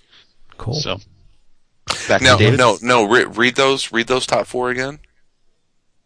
Uh, Scalped, well, Walking Dead, Scalped, Mhm. Sweet Tooth, and Chew. Nice. Not one Marvel or DC book. That's great. Keep it up. Not one Marvel Well, or DC a book. DC book, but Well, it's a Vertigo book. Damn, that yeah, it's a it's a it's a DC book that's being written by a Marvel exclusive writer. yeah, absolutely. So Yeah. yeah, not one Marvel or DC book. That's that's awesome. Speaking of non-Marvel and DC books, David, what's your favorite other? My favorite other would be the Sixth Gun. Ooh. I see. I'm not stunned. You went from stunning me Yeah. to not stunning me. There you Oh, go. Yeah, yeah, I can't- I gotta go easy on you. With that, All right. So I'm old. Yeah. but I went with Terry Moore's Echo. I know Vince is joining me in that. Uh, I love that guy. Bizarro eleven Terry o'clock. Huh? Uh, it's a, it's I- such a departure from Strangers in Paradise, um, which I loved as well. But uh, it's just been great, and uh, I have to give because he's out on schedule um, every six weeks, Matt- which was the plan yeah. from the start. So yeah, Echo. He's disgustingly on schedule. Some uh, there are a lot of artists I could take uh, take a, a lesson from. Mr. Terry Moore. Indeed. Yeah. You got Uh, it, sir. my favorite other book is I battled back and forth. Uh, is this my favorite ongoing? This is my favorite other book? I don't know, but I, I gave it to this category because I would have given it to the ongoing in a different universe. Whatever. Savage Dragon. Okay. Stunned. Yeah, yeah, I know. I know. Erik Larsen can do no wrong. He can go out on a killing spree and just maim babies and old ladies and puppies, and I would just say he's the, one of the greatest comic artists or creators. I want to read this Emperor Dragon uh, arc. Yeah, it's hot. Yeah. It's yeah. I don't want to. It's Yeah, don't really eat. good. Cool. Um, well, if it was my favorite ongoing, Yeah, yeah. and and it's an other book, it has to be my favorite other Uh, book. Is how I looked at it. So, 28 Days Later is my favorite other book. Cool. It's a bit of a cheat, but Okay. cool. What What do you mean it's a cheat? It's my favorite ongoing, and it's not a Marvel or DC book, so it has to be my favorite other book if it's my favorite ongoing, right? David, did you know that That's it's not a Marvel works. or It's DC? logic. Not a Marvel or DC book. So it's another ongoing. So it's another. What? That's how that what, works, did, what, right? what, what did the audience Jason, what think. The audience was uh, was image heavy here. Uh, the winner, twenty percent of the vote was uh, Chew. Testify. Testify. Yeah, which uh, which is a great book. Um, we don't talk about it on the show a lot, but it's really good. Uh, Yeah. Walking Dead was number two. Uh, not surprising. Sixth Gun rounded out the top three. Look Nice at that. So, uh, David, we're bringing it back to you to talk about your favorite subject in the world, DC. What's My, your my DC favorite book? DC book. Strap as in because we as- going to Gotham. as as much as as much as Chris would say it's not my favorite DC book since they canceled Madame Xanadu is iZombie. Wow. Your David. This. I know, Jesus. I love it. I love it. Yeah, well, I'm going to blow your mind on favorite inker, so that's okay. So yes, iZombie. So uh, uh, Mike Allred and uh, Chris Roberson, right? Lord. Yep. Yeah. Nice. Um, cool. I, I went with, uh, I guess in Chris's world, I should have gone with Scalped. Because that's Well, it depends. It is, I or it is, or it isn't. If, if, if Scalped is your favorite ongoing, then then what you're saying is that this next book, if it's better than Scalped because they're from the same publisher, then it should be your favorite ongoing. That's logic. Damn I it. will call this my second favorite DC book, uh, Okay. and it's Rebel. It's Rebel. Tell me how that's Little bit flawed. Tell me how that Rebels. logic is flawed. Ooh, you, Jason, you chose Rebels as your favorite DC book. That is I did. that. Res- much respect. Much respect. Yeah, it's for real that. docs. It's his band of not so merry men. Tony, Hart. It's it's DC Cosmos. It's just fun action. It's just a book each month. I love reading it. Never know where it's going to go. So yeah, I had to. I agree with every word that came out of your mouth. What Yeah, you got, that's good stuff. No surprise, my favorite DC book of the many, the multitude of DC books that I consume, none are better than Fables. Okay, so you're doing the the Chris logic. Yeah, well, Well, I didn't take my pills. it so- makes sense. But wait, but I love I love one of Chris's choices. This this, this should just be favorite Vertigo book. This this Well, this okay, that that that's where that's where the designation comes in. It's like Do you pick a Vertigo book? Do you pick a main a mainline DC book? You- you- Do you talk so I'm like you're spli- I'm so- constipated? So I'm splitting my fucking vote, if that's okay with you. Yes, it is. He's uh, oh, Sure, getting boo. all in your face. My my, my my favorite uh, my favorite Vertigo uh, book is Sweet Tooth. Uh, Yeah, it just continues to book. be phenomenal. Uh, it's Jeff is doing a fantastic job with that. Uh, my favorite DC proper book is Action Comics. Wow, Jason, I'll give my runner-up to uh, Rebels because it's friggin' great. Words to your mother. Cool. Yeah. Uh, uh, real big, uh, 22% asked uh, for this one for Batman and Robin. Um, not really impressed by that, actually. Uh, I talked to you guys. I thought it was Oh, quite that's- good this year. Uh, Flash and Green Lantern were number two and three. So Look at that. Next up, favorite Marvel book. Who, who's driving the bus? I think Chris. It's me. Um this helps my poll list uh, because it's canceled. Uh, for the Mighty Avenger. That was my runner Aw. up. Yeah. that It's it's great because now I'm down to zero. That's not good. That was that. That was my runner up. If um if since Hulk is my favorite ongoing, um, I went with I went with a uh, I went with a miniseries as far as my favorite Marvel book from the year, and it's not Thor: The Mighty Avenger. Uh, it is uh, it it was the anthology Girl Comics. Wow. Chris Samnee somewhere now has a knife to his neck. Look no, what he you doesn't. did. Not with Yes, all the other does. love he's been given. No, True, that's true. Uh, I went with my own little. It's uh, it's Rick Remender and John LaBella playing in my, my little bit of my favorite bit of Marvel esoterica, and that is Uncanny X Force Wow. It's a recurring theme. Death. So All right, I did some soul searching, and and and, and Wood was right uh, as usual. look at Uh, I, I was gonna give it to Strange Tales too because it was phenomenal miniseries, but I have to give the love to the the one two smasheroo of Loeb, Pak, and Van Lente on the Hulk books. Both uh, Incredible Hulk and just plain old Hulk. Though the, the, it was just a, a hell of a ride. It was excellent and uh, great art by a multitude of artists. Not the least of which is Gabriel Hardman, who br- brought some kind of uh, eloquence and, and almost respectability to the Hulk books. Not saying you know that McGuinness is not, but there's a finesse that Hard- Hardman has that uh, the others do not. So yeah, the You're Hulk right. books are they're great. interestingly, we didn't seem to be very aligned with the uh, with the eleven o'clock uh, fam with this one. Um, the winner uh, with seventeen percent of the vote was Amazing Spider-Man, um, which which you guys, uh, David and, and Vince, seem to really be grooving on for a while there. But I guess It's- maybe yeah, it's great.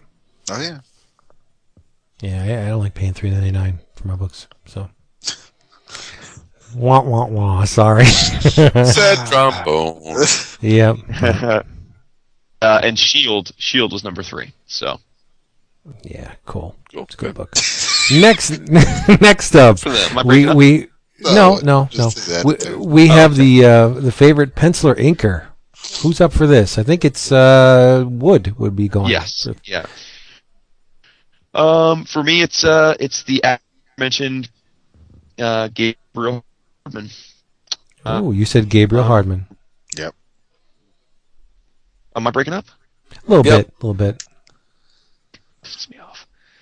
Um, yeah, Hardman is just uh, to me, you know, aside from being a, a, a buddy, his stuff is just cut from a different cloth. You know, he's like Alex Toth and you know Jorge Ooh. Zaffino rolled into one and modernized. It's like it's awesome stuff. So Yeah. that's my man. Surprise, surprise! My favorite penciler inker is Erik Larsen. surprise, surprise.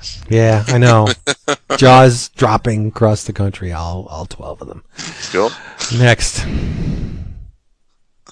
Oh, me. Chris. Um, uh, I, I think we're we're gonna do a lot of flip flopping on the uh, on the favorite penciler and penciler inker. Um, if I didn't pick Gabriel Hardman for this one, um, he's gonna show up later for me, and I had to uh, I had to go with Chris Samnee, who continues to uh, to just be. Um, I think uh, an artist beyond his years. Yes, I was just going to say that. You're right. and, and is just uh, he's he's just a, a, a big old bag of awesome. That's Samnee. And a happy guy, an upbeat, chippy guy. Yeah, he's a wonderful You're right, guy. you're right. Wonderful yeah, guy. yeah. Yeah, and uh, you know Thor: The Mighty Avenger maybe maybe done, but I think you're going to see uh, you can see Chris Samnee for a long time in comics. If they're, if they're smart, yeah. Yeah. So I, I, I can't add much to uh, to what Chris just said. My my pick is is Chris Samnee, and uh, yeah, it's for everything Chris All mentioned. right. Now we're getting back to reality. There you go. That was for you, Vince. Everything, everything is, is fine in the universe now. So what do the, what do the forums say? You're, you're, you're breaking up, by the way. Uh, the forums voted for uh, Francis Manapul. Uh, Interesting. Stop. Well, Flash has been pretty good. Flash you book in before. Yeah. So uh, J.H. Williams, uh, Gabe Hardman, and uh, Darwyn Cooke got. Well, that's uh, interesting because Manapul's stuff isn't really inked, right? Really? In, in Flash, isn't it all penciled? I'm not reading it though.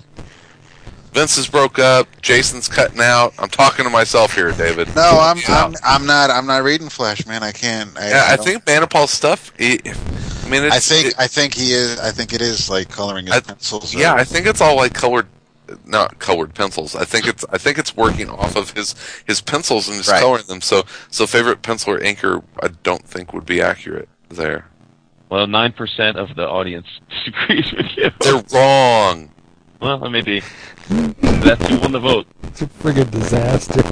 Right. Oh, good God. Next, Vince. You can't hear me? Well, next up, we, we have what? Favorite writer artist? Yeah, Does it have- yes. Uh, This would be David, if I'm not mistaken. yeah. My favorite writer artist does it all is uh, Mr. Benjamin Marra. Oh, very nice. Are you? Wow. yeah, right there. No, you're really shocking me tonight. I'm here for you, dude. Benjamin Marra, uh, writer artist of. Tell them. Of Night Business, of Gangsta Rap Posse, of the one shot that I haven't read yet, uh, the Maureen Dowd. What was it? The Magnificent Adventure, Adventures. Yeah, Maureen Dowd. Yes, Yeah. yes. So. We got to corner him one of these days. And he uh, he did a uh, a story in Strange Tales number two. Yep. And next up would be uh, Jason. Jason. First of all, let me just say, I want somebody's ass, and I want it now. Go Top Gun. Uh, Terry Moore. Terry Moore is my choice. I'm loving Oh boy. Oh, Oh, oh no. Echo. Uh, uh, tough category. You got to get in.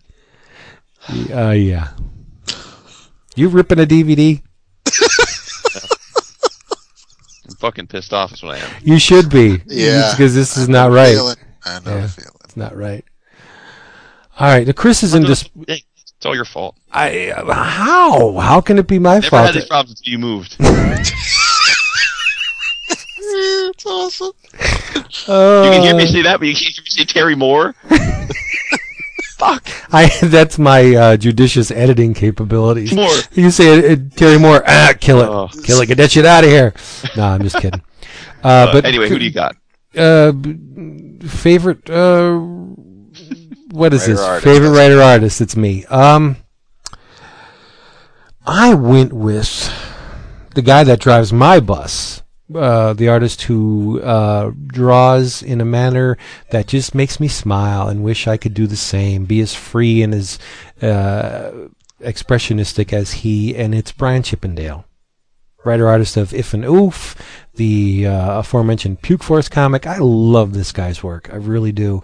It, it's uh, it's a cacophony of of just all explosion of line, and he just does it so well. Makes it look easy, and uh, what would look like garbage to another person's eyes just looks like the most beautiful marks to me. I love it. Yeah. Sorry. What the what did the forum say for this one? Uh, didn't Chris have to go? Yeah, he's not he here. He's, he's gone. He's changing his drink and pissing or something. So you can you can preempt him. He'll come back. Okay. Uh, it was Jeff Lemire. Favorite Twenty-seven percent. That's amazing. That's That's, an awesome. amazing achievement. Yeah. It is because his his runners up are Darwyn Cooke, Whoa. Terry Moore, and James Stokoe. So, Wow, Stokoe's pretty high. That's, that's Yeah, yeah, yeah. that's pretty cool. but in a year where Parker the outfit came out and stuff, the fact that Lemire got you know more than twenty five percent of the vote is pretty damn awesome. Yeah. So And even more awesome, he doesn't uh, execute his work in a manner that you would think would click with a lot of read. I mean, Correct. uh, yeah, it's it's gorgeous stuff, but not what you would commonly expect to see on a top writer Yeah. artist list. That's great. Good for him. and for the record, that was Chris's vote as well, so we could probably move on. Yeah, he, let's he also on. voted for Lemire. okay. Hi guys, uh, it's Matt uh, Burden from the UK, or Templar from the forums. Um, just calling to uh, let you know um, something uh, which I came across a couple of days ago. a friend of mine on Twitter uh, made me aware of it, and I just thought I'd share it. Um, Daytripper, which was pretty much my sort of book of the year last year, um, comes out in trade, I think, first week of February, um, and a comic store in London called Gosh Comics um, has procured 200 book plate editions. Um, so each copy is a regular trade, uh, but it comes with a book plate, you know, one of those little kind of certificates that say this book belongs to. Um, and it's a book plate designed by uh, Bá and Moon, and it's also signed by them and numbered. Um, so they're limited to just um, 200 copies, but they're selling them at uh, retail. They're selling them at, for us anyway, in the UK, 14.99. Um, so I have I've reserved one, and uh, they're really cool. You don't have to pay for it straight away. You can literally just pay for it on the day that it, it comes out um, and get it shipped to you. I have no idea about shipping costs, but I thought it was um, noteworthy. So if you are interested in getting a book plate signed copy of um, Daytripper, uh, then go to goshlondon.blogspot.com and there's um, a link there um, and then email them at info at goshlondon.com and just ask them what's involved with reserving one and they will correspond with you. Um, I phoned them this morning. They sound like really cool people um, and um, took my reservation. No problem at all. So there you go. Um, if you think that sounds cool, then do that. Okay, guys. Bye. Favorite colorist? You're up, I think. I'm up. Oh, yeah, this is easy for me. The uh, man who did superlative work in both Criminal and Incognito, uh, among others. Uh, the guy has a smart scientific approach to uh, picking his color and, and laying it down. Val Staples. Uh, I don't think there's anybody near him. You are easy. All you gotta do is give me some cookies. Yeah, True, true. with, with big old chocolate chips. I'll All right, speak I'm for back. Chris. Oh, you're back. oh yeah. Okay. What are we doing? Favorite colorist? Favorite colorist. Oh, Dave Stewart. He's awesome. there you go. Nice. What a I, resume. I love the brevity. What's what's what's your CV, Mr. Stewart? I'm awesome. I'm awesome. Let's leave it at that. There you go. Steve says I'm awesome. Matt Wilson was my pick. Oh yeah, he's good. Yeah. Uh, and I went with a, a, a new vote for me, Bettie Breitweiser. Nice. Uh, She uh, does Hulk and Cap, and she did Atlas and Girl Comics, and she has a really natural palette. So Yeah. I, I've been digging her stuff. Uh, the audience agreed with Chris. Um, it seems like people have only ever heard of Dave Stewart. Yep. they uh, He's awesome. he is awesome, but he got 36 percent of the vote. Uh, Laura He's like Allred. Hellboy. You get used to awesome, and it's it just sometimes it just is. He's not as good as he was in the Eurythmics, though. but to, He's to- nothing to- without Annie Lennox. I know. True. To the audience's credit, 34 different colorists got at least a vote, which is damn impressive. Uh, but Laura Allred and Val uh, were the runners-up. So Yeah. Ooh, David, how appropriate that you should get this category. This is my category. Favorite anchor. yeah, inker? boy, I went with Mark Farmer. suck a duck. Suck a duck. yeah. You know it. I said suck a duck, not suck a dick. I didn't say dick. Oh, I thought you said, I No, didn't that would be duck. foul. I'm not foul. Yeah, we don't we don't do that. We don't kind of that shit on the show. I don't cotton to that. Mark Farmer. Yep. Makes Alan Davis that chump look good. yeah. Well, I'll just uh, I'll just piggyback. That was my vote as well. Um, Farmer, obviously, he's a longtime partner of Davis, and he also uh, inked uh, Ed McGuinness on the Hulk this year, which I Yeah. think is badass. Okay. Very different styles, so. Yeah. Well, David's panties are about to be bunched because I went with a guy whose marks uh, I love. I, I think Uh, and it's a, oddly enough, it's a man who is known for his penciling ability, uh, somewhat for his writing ability, um, probably the best known for his toy making ability. And I went with Oh no, you Todd did it. McFarlane. I think Look. I, I, I think Todd McFarlane is a killer artist, uh, uh, inker. Oh. Uh, no, really. Uh, look at the work he did in on over um, uh, Capullo in in uh, Haunt. Haunt. McFarlane's inks are just impeccable. The guy's really good. All right. Cool, cool. Um, David, nothing. No, you're right. No, he is good. I was, I, it was one of the highlights of uh, of me getting through the first couple issues of Haunt. Uh, it takes me up, brings me down. I'm agreeing Uh, with you.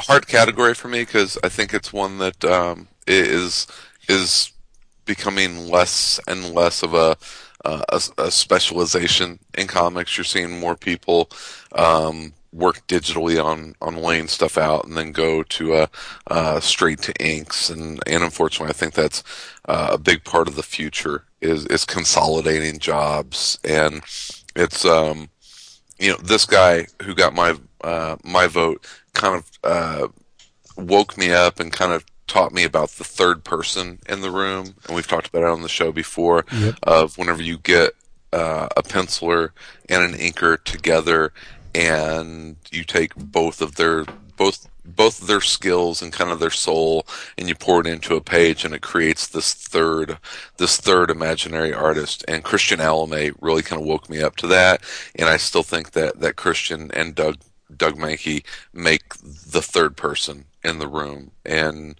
um, that that's why he gets my vote. Even though there's so many underrated inkers out there. Yeah. It's true. Uh, 43 different inkers got at least a vote, which I got to tip our cap to our uh, our listenership because that's a lot of inkers. Uh, there was a three way tie uh, with 9% each, and that was uh, Chris Samnee, Mhm. Christian Alamy, and Mark Farmer. So Hey, oh boy, favorite penciler. This is a tough one. Who's up? I think it would be Wood. uh, yeah. would it be? Yeah, because David just went. Inker, David. Okay. Uh, well, I picked two, and I think I'll justify that by because if these two guys combine, they could put out a monthly book. uh, and that's uh, Jim Cheung, who just makes me almost uh, physically excited when I look at his pages. I I, can't uh, deal with my life. So, uh, and then my all-time favorite, uh, Alan Davis, who's back in the game doing Avengers Prime and, and FF cover. So, between the two of them, I was getting you know probably once a month one of the two guys' stuff, and it just uh, that it's just the stuff that lights my fire. So. I, uh, as long as they're working in comics, they'll they'll be, always be up there in my my votes for this category. And eventually, you'll get yourself a Jimmy Cheung sketch. It'll happen. Eventually, eventually, It'll happen. yeah. It'll happen. Okay, in an effort to speed this up a little bit, I'm going to say if you want to hear why I chose this man, listen to last episode. My favorite penciler, Mark Buckingham. Love it. Yeah. You're the man. David. Chris. Oh, it's No. me. Um, Sorry. Um, Wood said pretty much everything I have to say about this guy. Um, he's uh, a great person and, and maybe even a, a greater a greater artist, and that's Gabriel Hardman. Yeah. Great storyteller. It's a lot of soul in his work, and uh, just really enjoy enjoy looking at everything that he puts on the page because I know there's a lot of thought behind it. It's uh, it's great stuff. Now, I, I Bit like how you, pretentious, though, isn't he? He has his moments. He I can, like- drink, he can drink vodka like a son of a bitch, though. I, I, I like how Chris picks Gabe for his penciler, even though Gabe inks his own work. But yet I he's know. giving everybody crap for Francis. But, Exactly. he, but he has to pencil it before he inks it. It's true. My Yeah, but- penciler is is uh, is Mr. Mahmoud Asrar. Nice. Oh, yes, very nice. Mahmoud in the his. In the That's it. You don't want to elucidate. You don't want to. Oh my God! Well, we we we've talked about him actually last week with the sketches, but Yeah. uh, no, it talented beyond belief. I mean, when you were flipping through his portfolio at, at New York convention in October, I mean, just the detail he puts in the pages, and I mean, he did the Power Man, he did the uh, the Atom one shot, which I thought looked great. Um, I can't wait to see. He, he's teasing with uh, on on He did Twitter. Siege of with, uh, Avengers. Yeah, I, there's there's just these. nowhere to go but up, and it's just it, it just keeps getting better each each time I get a new issue from him. Agreed. Yup. All right, our last category of We're the going night. to see him at C2E2. Very excited. Yes. Yes. True. Vince, you lead us off, baby. The last one. Favorite writer. Wow. No brainer. I'm not going to explain why. If you don't know why I picked this guy, you've obviously have never have never read his work. Alan Moore. Shut up. If you, if you don't get it, I don't, I'm not gonna. I'm not gonna explain it to you. I love it. I love it. Oh, That's but awesome. by the way, sorry, we forgot to say who the audience voted for uh, on that last one. Oh. Uh, it, it just uh, it was a tie between Gabe and Francis Manapul with uh, eight percent each. Wow. So Boggled with this Manapul stuff. wow, really? I like I his like work, Francis but I, Manapul. yeah, I, yeah, I, I, I you don't seen him on like Beast, Beast Legends?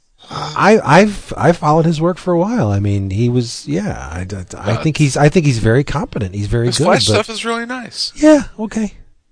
Yvonne- All right, back back to the writers. Sorry. He draws a really nice Flash. He does. He did. He did great work on Legion, but I don't know. I just, yeah, okay. It's all right. I don't want to be a What you got, Chris? Uh, wait, favorite writer? Writer. Yeah. Um, the guy continues to to spin some really fun tales, and uh, uh, from Action Comics to uh, Doctor Who, um, that's Mr. Paul Cornell. It was a good year for him. Surprising. Yeah, good year for him. No, It's, I uh, like Corn- Cornell. Hey, you know he's got he's got a Superman book that doesn't have Superman in it, and it's my favorite DC book. And it, it is a DC that. book. Why?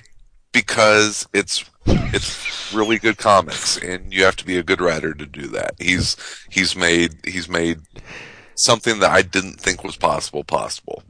Yep.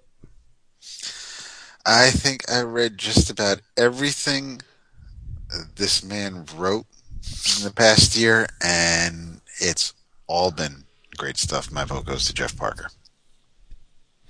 It's a good pick. No, yeah, that is a good pick. respect. And uh, my vote went to Mr. Rick Remender. Uh, I think he had a great year. Fear Agent, love it. Last Days of American Crime, amazing. Yes. Frankencastle, badass. Uncanny X Force, badass, and all of them very different, different tones, different genres, and he, he killed it with all of them. So I, I think get Ri- both. Rick really came into his own this year. yeah, What did the forum say? uh, not surprising. Uh, they voted for Mr. Grant Morrison by a pretty wide margin. A lot of Batman books out there. Seventeen percent uh, voted for Morrison, followed up by Jason Aaron and Rick Remender. But uh, Morrison was the big winner there. Uh, a lot of other people got just a couple votes each, but Morrison took home a chunk of votes. So My my preview for uh, uh, the Eleven O'clockers uh, 2012, um, which we'll be talking about 2011 books. I think Fred Van Lente makes a big move this year. Yep. Yeah. Up up the up the up the popularity charts out there. I think he's going to have uh, a big year at Marvel. Yeah. They'll never hear that episode though because it'll it's scheduled for 2013, right? No.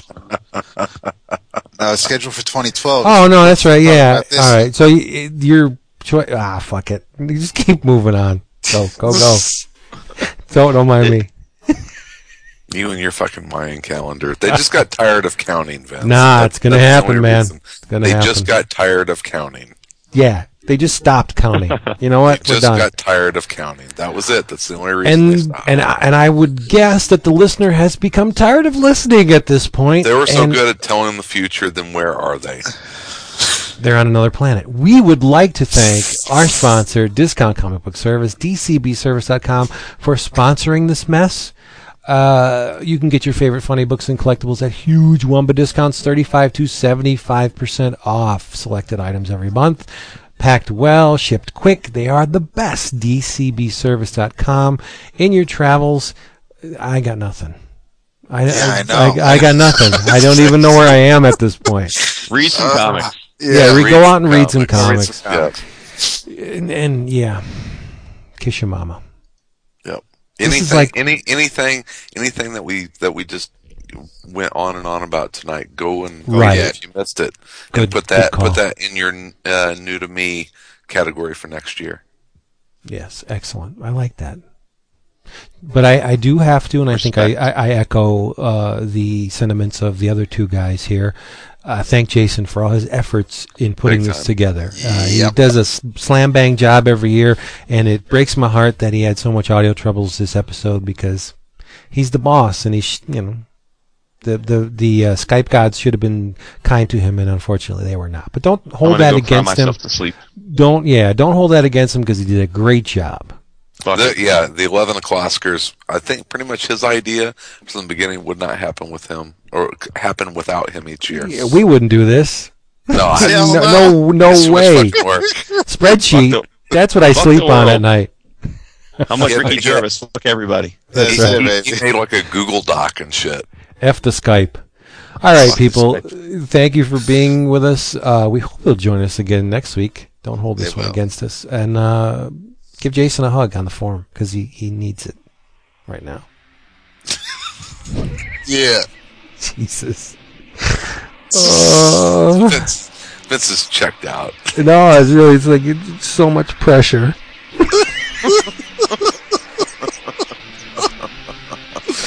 Jason, you all right, buddy? Livid.